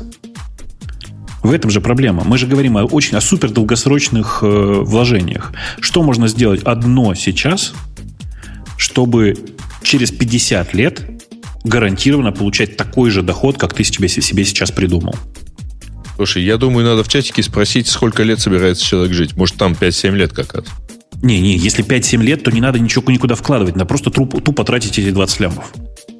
Ну, На да. 5-7 лет должно очень хорошо хватить. Я аккуратно сейчас выдержусь, выражусь. Да ладно. А чего, чего вы к этим 20 миллионам привязались? Это кто-то в чате сказал, в чате сказал, что типа ну, 20 лямов... миллиард это... рублей, слушай, ну что А, да, миллиард рублей это достаточные деньги для того, чтобы ничего не делать. Я считал, у меня не получается, простите. Да. Вот, а, ладно. Просто вопрос. очень любишь что-то делать. Ну что, мы... Не, не, я просто очень люблю считать. Я заранее посчитал, не получается. Да. А, а, а что, еще какие-то темы есть? Тут есть история про то, как строили дата-центр с нуля. Это в Финляндии. Ой, слушайте, да. сходите, почитайте на Хабре. Правда, крутая mm история. Прям очень рекомендую. Сейчас вам ссылочку в чатик еще дам. mm Просто очень прикольная такая тема про то, как построили дата-центр с нуля, с прекрасной историей про лося. Она мне очень нравится вообще. Да, Или да, про, да. Л- про лося. Не знаю. Да, и почему в Финляндии. Короче, просто супер, я считаю. Э, ничего а, такого, на самом деле, не воспринимайте как рекламу. Вы, вы уберите там везде слово Яндекс и прочитайте эту статью. Она, по-моему, прекрасна сама по себе. Да. Так, следующий вопрос Бобуку. Опять? Ты не уйдешь, да. Стоит ли русским айтишникам, если даже Яндекс решил иск подать с Гоя к Гуглу, подавать жалобу на Яндекс антимонопольную службу и требовать его разделения на несколько независимых фирм. Поиск, реклама и бесплатный софт. Получается, что на заработанные на рекламе деньги Яндекс может себе позволить получить данные от сторонних фирм за ту же рекламу, нанять себе программистов, которые напишут очередной, очередной бесплатный для пользователей аналог уже существующих сервисов. Это убивает конкуренцию, так как э, сервисам, Короче, стартапам надо иметь Короче, вопрос понятен. Я могу ответить, да. В смысле, ну, короткий ответ такой. Вы имеете полное на это право. Сходите, сходите попробовать податься э, с жалобой. Проблема тут в том, что разница очень велика. Люди не очень понимают себе, как бы, в чем иск Гуглу и на что они могут подать на Яндекс. Яндекс коммерческая компания. Вы можете почитать ее отчеты. У нас нет сервисов, которые мы держим в убыток прям по-настоящему в убыток. Каждый из этих сервисов работает на какой-то заработок. Если вы можете построить такой же сервис для себя, то это вообще не проблема совершенно. Гриш, тут а... есть на самом деле другая парадигма ответа еще. А? Какая? Значит, во-первых, тут человек в качестве примера приводит. По примеру, Яндекс Радио уничтожит сервисы подбора плейлистов, в скобках нашел гуглением Pocket DJ. А, ребята, если вы сервис конкурентов, который якобы убивает Яндекс, находите гуглением, ну, флаг вам в руки. Это означает, что сервиса нет. Слушай. Вот когда э, радио э, в Яндексе или в Гугле, например, там, если оно появится, начнет убивать Spotify Пандорой, ну тогда, пожалуйста, так сказать, представители да нет, Spotify, Spotify, welcome. А какой-нибудь Москва FM или какие-нибудь известные сервисы? Москва ну, FM не является подождите, на самом дайте, деле дайте я про Pocket DJ расскажу. Вы просто самого главного не знаете про Pocket DJ. Ага. Это очень хороший пример. Дело в том, что э, Pocket DJ это проект, который родился в рамках, в рамках индексового, индексовой школы стартапов Толстой стартап Camp. То есть это Яндекс дал деньги, ресурсы для того, чтобы проект Pocket DJ стартовал. Давайте Pocket DJ закроем. Яндекс же его поставил в неравные условия. Он же его бесплатно финансировал на начальном этапе. И если я правильно помню, Pocket DJ еще и грант от нас получил в смысле денежный, на работу на свою. Мне очень нравится вообще этот вот, просто человек очень пальцем, в, ну, давайте все-таки считать, что в небо попал. Ну, хорошо, что в небо. Вот. На самом деле есть другой еще вариант ответа. Ребята, да какого ж черта? А, вокруг вас, тут даже гуглить не надо, есть громадное количество сервисов, которые сделаны, условно говоря, стендалон, без привязки к крупному большому порталу. Ну, давайте, если вы хотите знать большого серьезного конкурента Яндекса, это компания, которая называется 2GIS. 2GIS.ru, которая очень серьезный конкурент э, Яндекс там, и Яндекс справочнику. Да я не знаю, кто кому конкурент. В, в многих регионах это Яндекс карты конкурент 2GIS. Вот, вот, то есть, э, да, тут э, и, мягко говоря, так сказать, как-то вот я вас уверяю, убить просто так это задача. То есть не просто вот взял, пришел, сделал и убил. А, и таких примеров на самом деле во многих э, сервисах, во многих, и во многих странах на самом деле очень много. То есть попытки, даже если завтра Google выкатит некий там супер-пупер рекомендательный сервис про рестораны, это ничего не сделает с Yelp, ничего не помешает Foursquare. Foursquare, конечно, в состоянии убить себя сам, но вот Google его убить пока не может. Мне, мне кажется, Foursquare уже все для этого сделал, для того, чтобы самоубиться.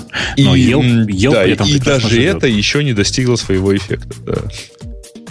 Ну, ровно так. Эм, и, ну, на самом деле, я могу бесконечно вспоминать. Есть GetTaxi, который прекрасно себя чувствует при наличии Яндекс Такси на рынке. Есть, есть Uber, который прекрасно себя чувствует и во, всей, во всем мире и даже если завтра у Гугла в Калифорнии появятся свои такси, ну, боюсь, что Uber это не сильно заметит. Слушайте, а вы заметили, кстати, простите, раз мы Uber вспомнили, такая прикольная тема.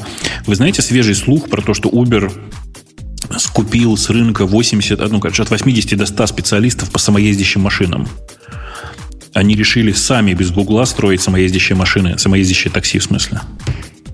А, да, давайте чуть-чуть чуть, чуть разверну. Дело в том, что много рассказов идет о том, что Google, Google Ventures вложили деньги в Uber для того, чтобы э, иметь возможность на них давить и требовать от них внедрения их собственного self-driving car, в смысле гугловского. А Uber, видите, как э, вильнули хвостом, деньги-то взяли, но при этом, похоже, строят сами по себе все это хозяйство. Пишут, в чате спрашивают, Maps.me конкурент Яндекс.Картам? Знаете, нет. Maps.me очень маленький. Ну, в смысле, ну, он, безусловно, сервис, который пытается конкурировать, но он очень-очень маленький. Его недавно купил Mail.ru, э, и я очень в восторге от ребят, которые его делают. Точнее, я просто я знаю ребят, человека, который там CEO, CEO слэш CTO, он супер крутой.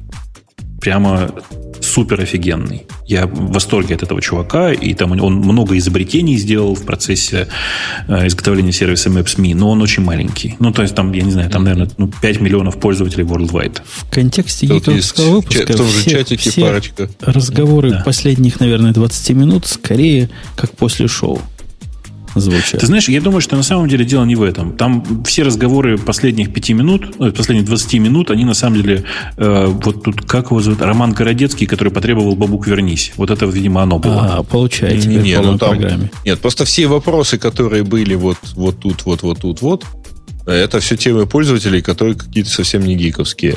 Вот. Э, э, тут есть вопросы еще в чатике про то, что в сколько раз Яндекс пытался купить 2GIS. И не, ну, насколько я знаю, нет, э, нет в регионах конкурентов у 2GIS, поскольку 2GIS работает офлайн. А, ребят, не так.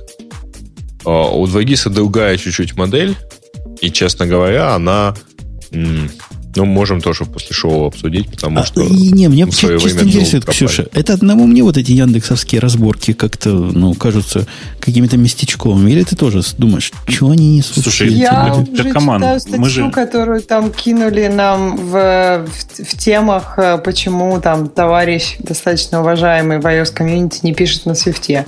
И я согласна. Ну, в общем, да, мне тоже как-то это...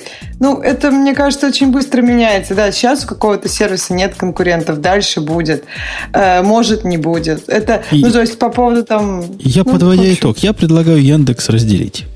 Разделить на куски, поставить Бобука, Бобука, Бобука начальником одного куска. И опять же... А я предлагаю почтить э, мощным API э, новость о закрытии Pipes у Yahoo. А, кстати, не шути, наш дело. По-моему, это был единственный гиковский продукт у Yahoo, которым я пользовался. И все. А, это, Они перестали подожди, разговаривать до, на языке до запятой, до, до слова «который» все было хорошо. Зачем ты его добавила? Ну, я не знаю. У них, возможно, есть еще... У них же всякие есть библиотеки для JavaScript разные. Поэтому... Ты, подожди, ты грустишь по поводу Pipes, Бобу, как грущу я.